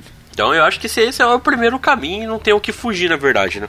É, Eu, eu, na imagino. verdade, acho que foi muito inteligente é, a, a abordagem dela. Inclusive, o sargento desconfiou, né? Era, ela era Porque- linguista, né? Exatamente. Então, inclusive, o, marido dela, que era físico, né? Ele tentaria pelo método matemático. É que ia falar é, agora. o método, que é o método usado hoje pela ciência. Tem um programa 7 lá, né? Que fica mandando ondas de rádio do universo para tentar se comunicar e usa a questão matemática. Porque se existe alguma civilização que é tão desenvolvida quanto nós, nós- eles também desenvolveram a matemática, que Esse é a é lógica básica. Então É te- seria o primeiro caminho. Eu acredito que é, a maneira mais fácil de comunicação seria de maneira matemática, né, de maneira numérica, mas teria um limite em relação a isso, porque se a gente fosse querer passar um pensamento para eles, não conseguiríamos passar de forma matemática. Né? Então eu acho assim que em relação à abordagem do filme foi acho que a abordagem melhor melhor feita, né? E o É, legal- eu também tem- gostei bastante. O legal que é o- essa ideia do Gian, né?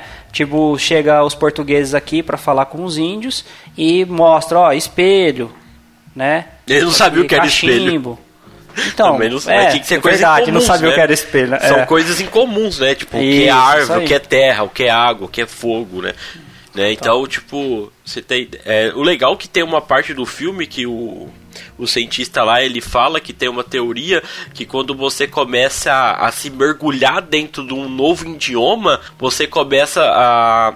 Pensar a- de forma a- diferente. é, de forma diferente como um idioma faz. Vamos supor, se nós começa a ter um começa a estudar, vamos supor, o hebraico de uma certa forma e começa a mergulhar se dentro do, da língua hebraica, nós começamos a entender um, o questão da cultura, a questão como eles agem, como eles pensam, né? E na verdade ele falou isso é o que aconteceu na verdade no filme, né? De uma certa forma ela já estava Ela aprendeu o isso aí. idioma e ao mesmo Isso. tempo ela tava já usufruindo do idioma porque ela não tava entendendo aquelas visões, aqueles sonhos que ela tava tendo, né? Excelente. A, for, a, uma, a, a maneira que ela foi decifrando o idioma é como se ela fosse adquirindo o dom, né? Sim. Quando ela, quando ela consegue entender de forma plena o idioma, é quando ela já está é, andando né, na, na temporalidade, ela, ela lê o próprio livro dela, né? É. Vocês pegaram essa cena? Ela vai lá, Sim. abre o livro, ela. Não, agora eu, eu sei o que significa, porque ela já tinha, obviamente, aprendido, né? Bem isso Então, mesmo. assim, a- fechamos que a melhor abordagem foi o que foi feito no filme, né? Assistam o filme que ainda não assistiu.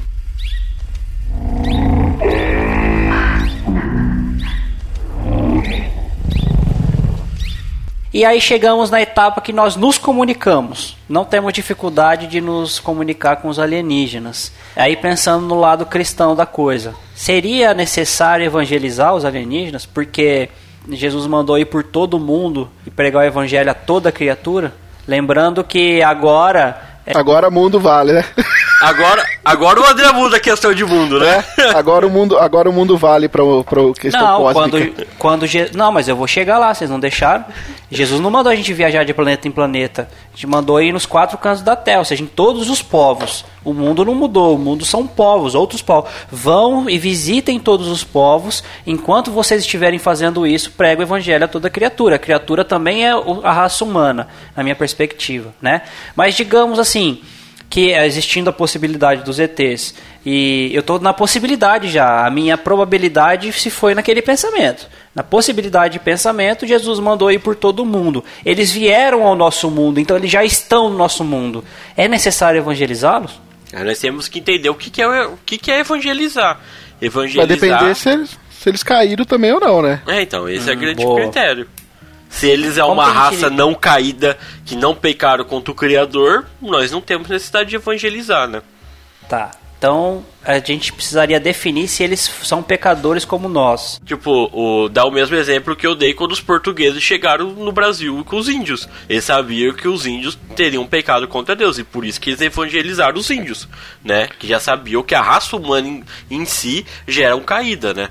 Eu, se eu fosse responder assim, eu já, eu, de acordo com algumas possíveis interpretações assim, eu, eu falaria que sim, eles são caídos também. Precisaria do evangelho. Tá. Então, assim, é, eu penso assim que supondo que qualquer um no lugar de Adão cometeria o mesmo pecado, supondo que para todo o universo só exista um Deus, suposições, ok? É um Certo. Deus só pra gente, mas pra gente não existe vida ah, fora da Terra. Então, O supondo. que, que, que vocês entendem quando está escrito assim, ó, no princípio que eu Deus os céus e a terra? Eu entendo que no princípio. cri- É, ali ele está descrevendo a visão que os hebreus tinham. Qual era a visão do que os hebreus tinham? Terra. O que eles podiam ver. Só o que eles podiam ver. Terra. Mas, a isso minha é uma realidade para perspectiva- nós? A Não. minha perspectiva é a criação do universo. Ah, então beleza. Tá? Aí, Só que assim, então, entre o versículo 1 e o versículo 2, não dá para saber a dimensão do que aconteceu. Só que a partir do versículo 2, ele se limita à terra. hum, bom, aí é outra conversa. Mas Tá Deus bom. criou todo o universo que nós conhecemos a partir da palavra criada ali. Deus criou os céus e a terra, é tudo. Todos os planetas, exoplanetas, galáxias, tudo foi criado ali, certo? Sim, mas Sim. depois ele vai se limitar à questão da, da, da terra, do que eles viviam, porque vai do, criar dos animais, dividir as águas Não, e não tudo sei o bem. quê. Mas se, aí de acordo com, por exemplo, então... É, Porque é, você você acordo- vê outro, você vê outro planeta, por exemplo, no nosso sistema solar, que tem divisão de terra e água, a gente não vê no nosso sistema solar. Nosso sistema solar, não. Então, nosso sistema solar não. Então a gente pode predizer aqui que ele estava se baseando na Bíblia em relação só à Terra, porque a Terra era o que eles tinham em mente. Deus É, não então- estava querendo falar nada científico para eles, mas sim Não, eu comunicar entendo, de maneira eu que não eles entendessem. querendo. É, em, em maneira alguma eu quero dizer que a Bíblia tem uma linguagem científica, gente. Ela não tem. Não foi, não é esse o propósito de Gênesis 1:2. O propósito de Gênesis 1:2 é teológico, não é científico. Mas ah, o que eu quero dizer é o seguinte: quando nós lemos esse texto, a nossa mentalidade não é a mesma do hebreu. Ah, é daquela claro. época. Sim. Então, nem Aí o hebreu hoje, né, lê igual da, daquela época. Na Então, verdade, ainda mais no versículo 3. Deus diz que haja luz e houve luz. Então, nós mas a que a tem que- luz aqui é dia. O dia, o dia para nós é dia por causa de do quê? Por causa do sol, né? Então, É. tipo assim, se Deus criou tudo no 1, no 3 o Não, sol não, já então. existia, né? Tá, Aí- mas o que a aí- gente, então, a que a isso que eu gente falo, é entende uma- por o que a gente entende pela exegese, que a exegese a gente tem que ler o texto à luz daquelas pessoas que receberam Uhum. a comunicação. Sim. Então Ninguém- o texto não vai mudar para mim hoje. A, a comunicação de Deus é para com aquele pessoal da época. E que pessoal da época eram os israelitas. Tudo bem, mas então, ela o que tem eles implicações. entendiam quando eles liam. É, mas ela tem implicações para nós, porque se a gente for pensar na mente do israelita, a gente acha que Deus só criou a terra, não tem mais nada, não é isso. Não, mas aí com É. o nosso conhecimento, aí a gente Isso. sabe que com o nosso conhecimento científico isso se abrange. Mas Sim. não quer dizer que o resto, ele tá falando que também criou animais em outros planetas, que ele criou é, divisor da água e da, e da terra em outros planetas. Isso não quer dizer, porque a gente só consegue ver, mesmo com a nossa ciência, que isso só existe na Terra. Não, tudo bem. Só que quando a gente fala de terra, aqui especificamente, a gente não pode centralizar só na criação do planeta. Eu até entendo o que você está falando, porque o hebreu não tinha outra coisa para escrever a não ser isso daí. E, o, e, o e Deus queria se comunicar com o hebreu naquela época lá. Naquela época existiam outras narrativas de outras cosmogonias, e Deus dá o Pentateuco, né, através de Moisés para o povo, para eles entenderem que na verdade aqueles outros deuses eram falsos e que o verdadeiro Deus, verdadeiro Deus tinha criado todas as coisas. O uhum. texto é teológico, não dá para ficar tentando encaixar coisas científicas no texto, eu até entendo. Mas, se eu posso abranger isso de forma hoje na questão cósmica, foi daí que eu pensei assim, poxa, então talvez a queda ela serviu também para porque a Bíblia diz que é, lá em Romanos Paulo fala que a natureza criada geme até agora. Então só quem geme no seu caso é só o planeta Terra por causa do pecado. Maldita é a terra por Não. sua causa. A criação geme e suporta angústia. É Romanos, né? Não é a terra, é, é a criação. Natureza criada, eu falei. A criação. É, natureza O que criada. é a criação de gênero? É que eu estou usando outra tradução, mas é, sabemos que toda a natureza criada geme até agora. Então vai, tá. Entendeu? Qual então, como é o, lá em qual Gênesis é o versículo 3, aí? O, é, o endereço, passa aí para mim. Romanos 8. Ó, só uma informação para vocês que estão escutando nós e nós não ser enforcado. O André falou que só o planeta Terra tem divisão de terra e água, não existe mais planetas. É o 22, tanto, Romanos 8, 22. Tanto Urano como Netuno também, eles têm composição de oceanos líquidos na mistura quente de alta temperatura de água e amônia. Tá, e com não, terra água, também? Já acabei de falar para vocês que tem água líquida lá com em... terra também? Divisão tipo oceano e terra e continente? Sim.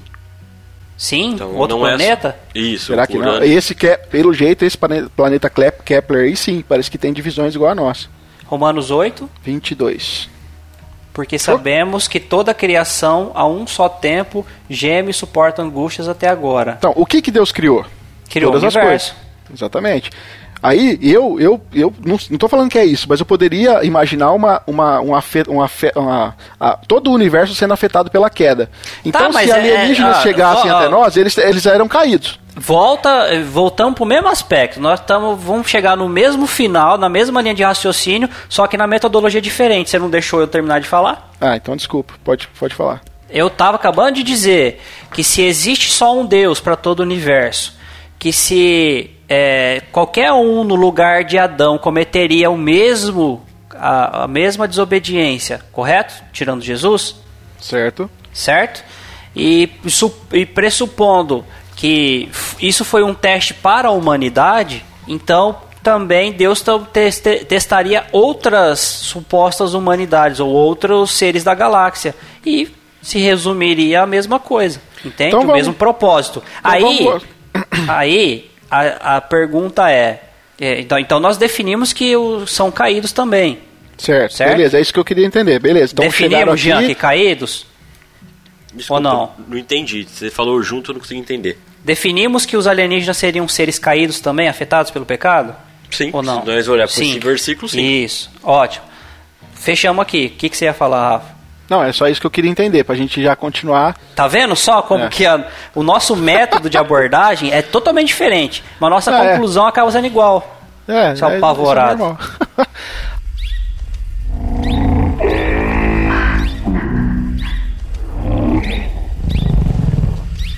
a pergunta sua foi aqui se eles precisariam ser evangelizados. Isso. Uhum. Né? E nesse caso, sim.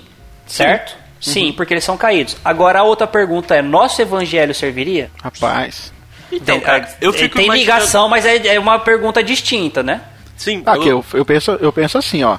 Se eu fosse até tentando desenvolver melhor a ideia anterior. Deus, como criador, qualquer mundo que ele criasse, eu acho que ele ia reproduzir na sua criação seus atributos, né? Pelo menos aqueles que são comunicáveis, certo? Em qualquer Isso. mundo possível que ele criasse. Ele seguiria a mesma, a mesma linha de, é. de glorificação, a mesma uhum. linha de glorificação do seu nome em todas uhum. as, as raças do. Isso. Esse, né? É, é essa Deus, que a gente tá passando. É, é, basicamente isso, é. Tipo, Deus tem vários atributos, né? Isso. Eu vou, sei lá, vou, vou, destacar um aqui, que é a bondade de Deus, por exemplo, que ela é comunicável, inclusive, né? Sim. Então, em qualquer mundo possível, Deus criaria um mundo na qual a bondade dele fosse muito grande. Aí, se a gente for pensar no que a gente pode definir como um mundo que seja bom, no nosso caso, né, temos vários, né? Mas, tipo assim, uh, qualquer mundo que Deus criasse ia ter criaturas racionais que viveriam juntas em harmonia, que fossem felizes, que conhecessem ao seu Criador, ao seu Deus, e que conhecendo esse Criador, ele passaria a amá-lo ele. Agora, eu, eu, eu levanto a pergunta aqui, tipo assim, ó, entre as propriedades que fazem com que esse mundo seja bom, existe uma de especial importância para nós cristãos que caracteriza o nosso mundo.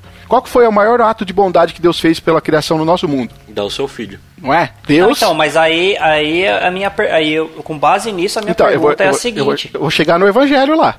Então, assim, não tem maior demonstração de bondade do que o, o Deus que é todo poderoso, que criou todas as coisas, se submete a um, um sofrimento para redimir as suas criaturas que deu as costas para ele. Eu posso certo? dizer, eu tenho um filho hoje, eu nunca entregaria ele por ninguém.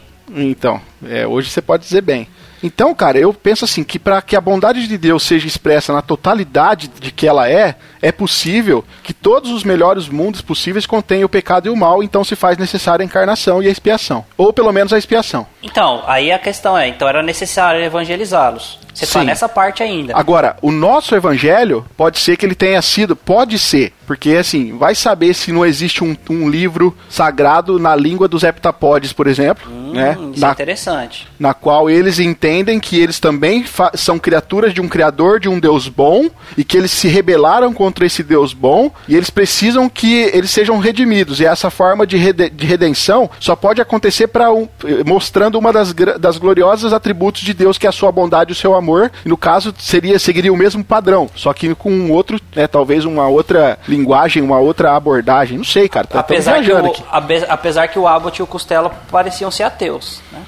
então, cara, aí eu até, eu até, eu até coloquei aqui uma frase do, do, do, do, do C.S. Lewis que eu falei para vocês lá, né? O, o, texto chama Religião e Foguetes. Ó, o livro, aqui eu tenho o nome, ó, é A Última Noite do Mundo, Clássicos de C.S. Lewis da Thomas Nelson ele fala assim, ó, agora eu tô falando de múltiplas encarnações, né? No caso aqui eu falei que, que eu acredito que poderia ser assim. Aí o, o, C.S. Lewis fala assim, ó, é claro que não é uma ideia muito nova que o Filho Eterno possa, pelo que sabemos, ter sido encarnado em outros mundos além da Terra e salvo outras raças que não a nossa. Aqui ele está querendo dizer que o, talvez o próprio filho tenha encarnado em outros lugares, não está dizendo que é o mesmo Jesus. Aí ele cita aqui uma, uma, uma atriz que. A pessoa do filho, né? Isso, a pessoa a do filho. A segunda pessoa da Trindade. Isso. Aí ele fala assim: ó, como Alice Meynell escreveu em Cristo no Universo, aí abre aspas, nas eternidades sem dúvida, vamos comparar juntos, ouvir um bilhão de evangelhos alienígenas com que aparência ele andou nas, nas, play, play, nas Pleiades, na Lira, na Ursa, aqui citando algumas constelações, né? Dizendo que houve um milhão de evangelhos alienígenas por aí, na qual o filho morreria para salvar a humanidade, sabe? Agora, temos problemas teológicos com isso, na, nessa questão da, das múltiplas encarnações, vocês não acham? Sim. Porque a hipótese de Deus ter encarnado múltiplas vezes né, vivido, sofrido, morrido, ressuscitado, com, parece contradizer o texto de Romanos 6,9. Que o texto lá diz assim: ó, Pois sabemos que, havendo sido ressuscitado dos mortos, Cristo não pode morrer novamente, ou seja, a morte não tem mais qualquer poder sobre ele. Tá, e tá falando para quem? Para Cristo. Nós teríamos que admitir então que existiria um pra outro falando tipo de Cristo. Pro, pra, falando do nosso Senhor Jesus Cristo. Isso. Lembrando então, teria... que o meu, o meu ponto é que esse, essa revelação e a, a Bíblia toda, a palavra de Deus, é para a raça humana. Jesus Isso, ele era uhum. sempre totalmente Deus e totalmente uhum. humano. Então, então Jesus de Nazaré só existiu um. Então, se houve várias encarnações, a gente tem um Deus verdadeiramente. Um, uma encarnação que seria verdadeiramente Deus, verdadeiramente Klingon, verdadeiramente isso. Deus, verdadeiramente Alfa Centaurino. Né? Isso, né? isso então, aí. Teríamos, é, é, se concordo. houve várias encarnações, teria que ser por esse caminho. Lembrando, eu não creio que tenha é, alienígena, mas na possibilidade de haver, o Deus continua sendo o mesmo. Uhum. Mas se Jesus era humano, precisaria ser um jesuíta, ou um jesusino, ou um clica-clocar na outra língua lá. E tá ligado? Não, e se no que caso precisaria morrer Jesus? por eles. E se no caso não fosse Jesus encarnar, mas sim talvez a pessoa do Pai ou a pessoa do Espírito Santo? Ah, não, mas aí eu tô atribuindo que um, bom, tudo bem. Aí eles podem ter trabalhado na economia de forma diferente, mas ainda Poderia. há um Deus. E se há um Deus e um Deus único, há a Trindade, o Pai, o Filho e o Espírito Santo. Sim. Talvez para outra civilização, talvez não caiu, talvez não, não ficaram a, a, ao cargo de, do filho fazer a expiação, mas talvez a do Espírito Santo. É, bom, não sei. Mas... Eu acho que economicamente falando eles não mudariam o seu modo de trabalho.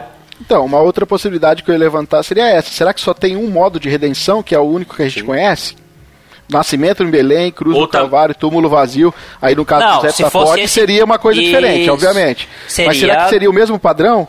Acredito. Ou será que a gente. Será que Se pode haver eu- tipos diferentes de queda, graus de queda? Então, aí eu, na minha suposição, a minha suposição é que todos no lugar de Adão pecariam da mesma forma. Mas tá? o mesmo grau. E que, sim, da mesma forma. E que é, isso foi um teste para a humanidade. Ó. Então, minha linha de raciocínio é que para todas as outras raças alienígenas aconteceu o mesmo teste, apareceu um mesmo Adão que seria da raça, consequentemente aparecia um, um novo, o- a encarnação do filho, né, na raça alienígena específica. E aí eu dou a minha resposta já, vou, vou, vou dar a minha resposta. O nosso evangelho não serviria, porque o nosso evangelho ele se baseia é, na expiação feita pelo Jesus Cristo, homem-deus. Né? Não é homem Klingon, não é homem Alpha Centauro, não é? É homem Deus. Então, é, o nosso evangelho não serviria. Embora seria necessário evangelizá-los, eles precisariam descobrir qual a encarnação do filho lá que foi feita na raça deles. Agora vamos pensar assim, que essa... essa Mas vocês outra- entenderam o meu ponto? Sim, entendemos. Tá, então beleza. Agora vamos, vou fazer uma linha de raciocínio. Vamos supor que esses outros povos que vivem sejam humanos igual nós, né? Não seja uma raça diferente. Que também, por- ele, e também por causa do pecado, eles também caíram. Mas, para eles, a única forma de se livrar do pecado é a mesma forma que os judeus também tratavam no Antigo Testamento, através de sacrifício para Deus. E aí, nesse caso, Jesus ele só morreu aqui no planeta Terra, mas não morreu para eles, né? Então, até Então, agora eles estão eles- esperando o Messias. até agora eles estão esperando uma forma realmente eficaz de, de apaziguar a ira de Deus e até agora estão fazendo um sacrifício para o Deus vivo, né? E a partir do momento que nós conseguimos ter tecnologia, conseguimos ter uma forma de se locomoção no espaço, nós vamos até ele e mostra que Jesus já morreu aqui e que já livrou os pecados e nós assim nós podemos evangelizar eles. Não seria Mas uma aí, mas possibilidade? aí não é. Mas aí não é muito diferente de, de o que acontece hoje se você for numa tribo indígena, por exemplo. É. Sim, aí, não, a mesma aí eu vou coisa. dizer, então, aí teria que ser o nosso evangelho. Isso, aí nesse caso sim, que eu tô falando, entendeu? É uma Aí possibilidade. Porque todo, Ó. toda, pensa, toda vez que nós pensamos em Alien, nós pensamos nesses bichos estranhos, né? Nós nunca pensamos que eles também podem ter... Alien, né? Você tá É, então, falando? Isso, Do Predador e o Alien lá? É, não. Os extraterrestres, nós nunca pensamos mesmo de ter uma forma igual ao nosso, né? Simplesmente ser iguais. Nós sempre pensamos que são diferentes, tem outro, Mas outra eles forma podem, de corpo, né? eles podem ser semelhantes, é, porque nós somos imagem e semelhança de Deus. Eles podem ser imagem e semelhança de Deus, consequentemente, imagem e semelhança nossa, certo? É, e ter vivido em outro planeta. E aí o evangelho pode ter chegado lá ou não. Agora, se o Jesus, se, na possibilidade do Jean, teria que ser o nosso evangelho. Sim, nesse caso sim. E aí, nesse caso, nós teríamos que encontrá-los. Então, nesse caso, vai haver uma tecnologia ainda que vai chegar ao nível da gente poder encontrar esses nossos é, outros irmãos de raça espalhados pelo universo. E Jesus não vai voltar até isso acontecer. Aí molhou. Quem sabe? Semana que vem já não lança aí. Eu sou da, da linha de raciocínio que a segunda pessoa da Trindade se encarnaria na forma alienígena da na raça alienígena que, que exista. E aí o nosso evangelho não serviria, seria um outro evangelho semelhante, mas eles teriam que crer em outra forma de Cristo, né? Outro Deus alienígena, entendeu? Encarnado. Sim. Só dar um atento, pessoal. Tudo isso aqui é suposições nossas de loucuras, tá, gente? É Não tem lógico. como nós bater no martelo e falar que isso é certo ou errado. São tudo suposições, tá? Lógico, pelo amor de Deus. Eu só quero Beleza. fechar. Hum. Só quero fechar essa, essa parte com uma frase do, do Lewis novamente, porque muitos vão colocar em xeque a veracidade do cristianismo caso seja encontrada, né, vida em outro lugar Sim. que não na Terra, principalmente porque a grande maioria dos cristãos tem uma visão muito especial da questão da humanidade em si. Então se encontram vida e aí o que, que acontece? É claro que a gente especulou muita coisa aqui, mas o Lewis falou um negócio aqui que eu achei legal, que ele fala assim, ó, essa é uma advertência para o que podemos esperar se descobrirmos vida é, animal em outro planeta, porque ele fala que a vegetal aqui não importa. Cada nova descoberta, mesmo cada nova teoria, é inicialmente considerada como tendo as consequências teológicas e filosóficas mais abrangentes. é tomada pelos incrédulos como base para um novo ataque ao cristianismo. É frequentemente e de modo mais embaraçoso confiscado por cristãos insensatos como base para uma nova defesa. Mas geralmente, quando o burburinho popular se acalma e a novidade é ruminada por teólogos autênticos, cientistas autênticos e filósofos autênticos, ambos os lados se veem bem onde estavam antes. Assim como foi com a astronomia copernicana, com o darwinismo, com a crítica bíblica, com a nova psicologia. Então, não posso fazer nada, a não ser esperar que será assim com a descoberta de vida em outros planetas, se essa descoberta for feita. Então, para o Lewis aqui, ele acha que as coisas vão se acomodar de uma certa forma, de, da mesma da mesma Depois forma da turbulência, né? Depois da turbulência vem aí a, a acomodação, como foi com todas as outras descobertas científicas até hoje. Né? Eles podem chegar na mesma no mesmo é, entendimento que a gente, que aí é. teria um outro evangelho, teria uma outra expiação, não, né? Sem dúvida, os teólogos do mundo teriam que sentar e, e rediscutir a coisa, né?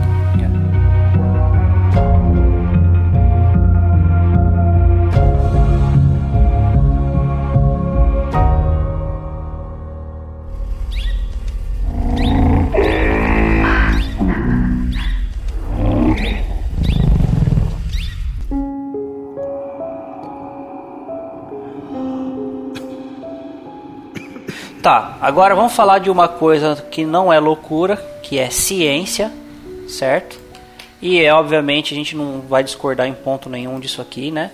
Quem, para quem já ouviu aí a teoria do design inteligente, a teoria do design inteligente é uma teoria que diz que existe uma pessoa, um, um ser, na verdade, né?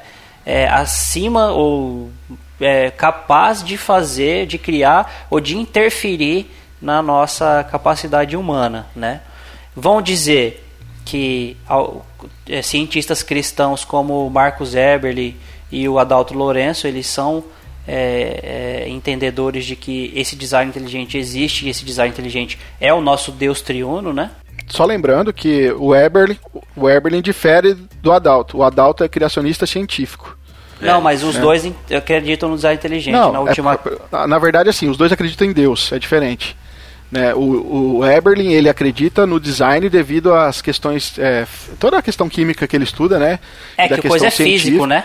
Exatamente. O, o Adalto ele é um físico e ele defende o criacionismo científico. Essa é a matéria que ele defende, não é o design inteligente. Tem um livro dele que explica as diferenças e ele explica por que, que ele é diferente na questão. É, é na Mas é claro lá, que os dois são cristãos, né? Isso, na, na pergunta lá da conversa dos dois, da live dos dois, eles pareceram uh, entender porque, da mesma maneira. Existe eu assisti a live, é porque eles, eles no final viu, eles, né? eles acreditam. Eu vi. É que no final eles acreditam em quem realmente é o criador de tudo. É, então. Né? Só que aqui no. Eu vou só, quem quiser aí, eu chamo a Igreja e o Criacionismo de Adalto Lourenço. Ele faz as divisões aqui do criacionismo bíblico, o criacionismo científico, né, o criacionismo religioso, e ele fala também do design inteligente, onde se encaixa nisso aí. Então, quem quiser Tecnicamente, ler... o Eberly ele é, ele é aluno do, do Adalto, né?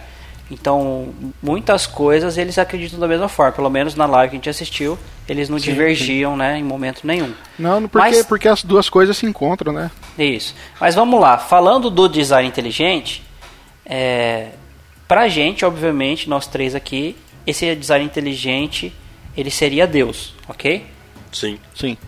E Pensando na outra, outra opção, porque existem cientistas ateus, não acreditam em Deus, mas acreditam no design inteligente. Então eles uhum. é, colocam esse design inteligente em alienígenas, tá? Uhum. Fechamos aqui que seria Deus, mas e se fossem alienígenas? E se um alienígena. e se um alienígena foi e, e de alguma maneira fez um embrião da raça humana para jogar na Terra, um, fez um teste lá, tá ligado? Uhum. Ah, aí, nós, aí, nós, nós, da teologia aí caiu tudo por terra. Não, porque se Ué, ele se fez ele não um é Deus, alienígena. Não, se ele não é Deus, como nós conhecemos o Deus bíblico, então. É. Né? Isso aí é a teoria do, do George lá do. Do History lá, o caçador de alienígena lá. É, o alienígena do, do passado. É, isso aí mesmo.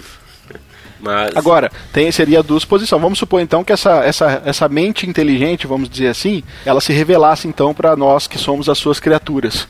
E aí ela, ou ela se encaixaria na história redentiva que nós conhecemos, ou então o cristianismo é uma balela. Né? É, Porque... a gente poderia dizer que é, que os alienígenas, é, tipo assim, vamos supor que todo o que aconteceu com Moisés, com Abraão, das falas com Deus, dos profetas, foram comunicações com alienígenas. Então, tecnicamente, tecnicamente.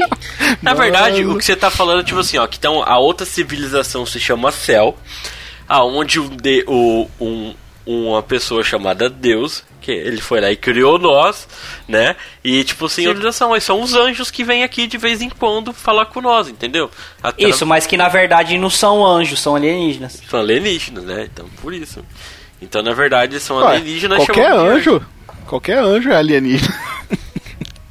é, é um extraterrestre, né? Justamente. É, então, é um ser fora da Terra, né? É, é. então. Então, Tecnicamente, nesse... Deus seria extraterrestre, né? Deus Sim. é um extraterrestre, né? Nessa perspectiva. Mas ele já foi terrestre, né? Então, ele é os dois. Cara, é complicado isso aqui. Apesar de que, é, com as evidências, as próprias evidências científicas que nós temos, né? Eu conversava com o Jean essa semana, principalmente com a, a questão da, da genética, de como todos os, os, seres vivos no planeta eles compartilham o mesmo código genético que pode gerar a vida, a gente não tem dúvida nenhuma de que existe uma mente inteligente por trás de tudo que a gente conhece como ser vivo aí, né? Então, agora, a ideia de seria um deus alienígena, aí é complicado. Agora, pode ser que necessariamente o alienígena seria um deus também para nós né? Porque ele, Não, mas a ideia é essa. Né, encararíamos da mesma forma, porque seria uma mente superior à nossa e que teve a capacidade de nos criar com toda a complexidade que é a vida, né? Então. Só que aí a gente ficaria frustrado porque ele não seria o nosso Deus todo-poderoso, né? Não, a gente é, a gente teria... Porque eles foram, eles foram de alguma maneira criados também. É, no caso seria só uma, uma questão é, que nós desenvolvemos, né? Questão religião, e na verdade ela não existiria, no caso se não fosse um deus, né? No nosso caso, deus bíblico aí. Mas... Bom, então esse assunto não vamos nem delongar, porque não são alienígenas, é o nosso é. Deus triuno, o design inteligente, né? E, e na verdade os, os, cientistas cristãos, ele, eles têm uma satisfação, acho que maior a cada dia que o design inteligente se aprofunda, né?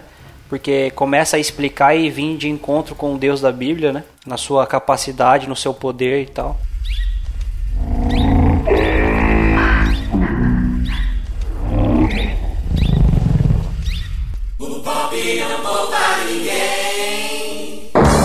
Então é isso, meus amigos. Considerações finais? Olha, é, não leve a sério o que nós falamos aqui.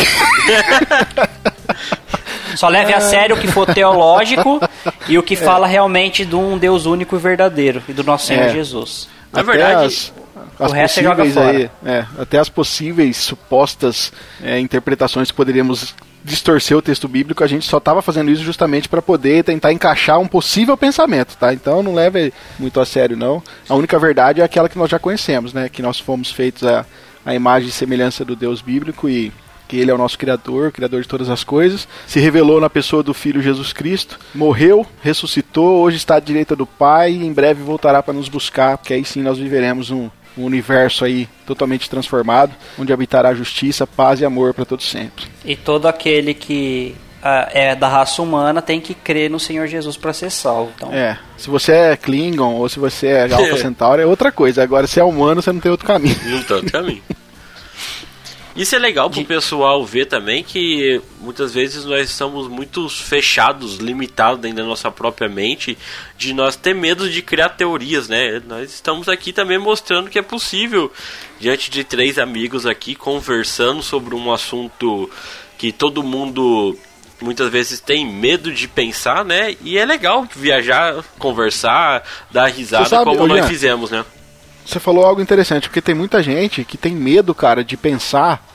Porque assim, nós, nós temos uma mente que ela é extremamente criativa, extremamente abundante Sim. nesse sentido. Então, nós temos muito medo, às vezes, de pensar, de descobrir coisas novas, de pensar em algo novo.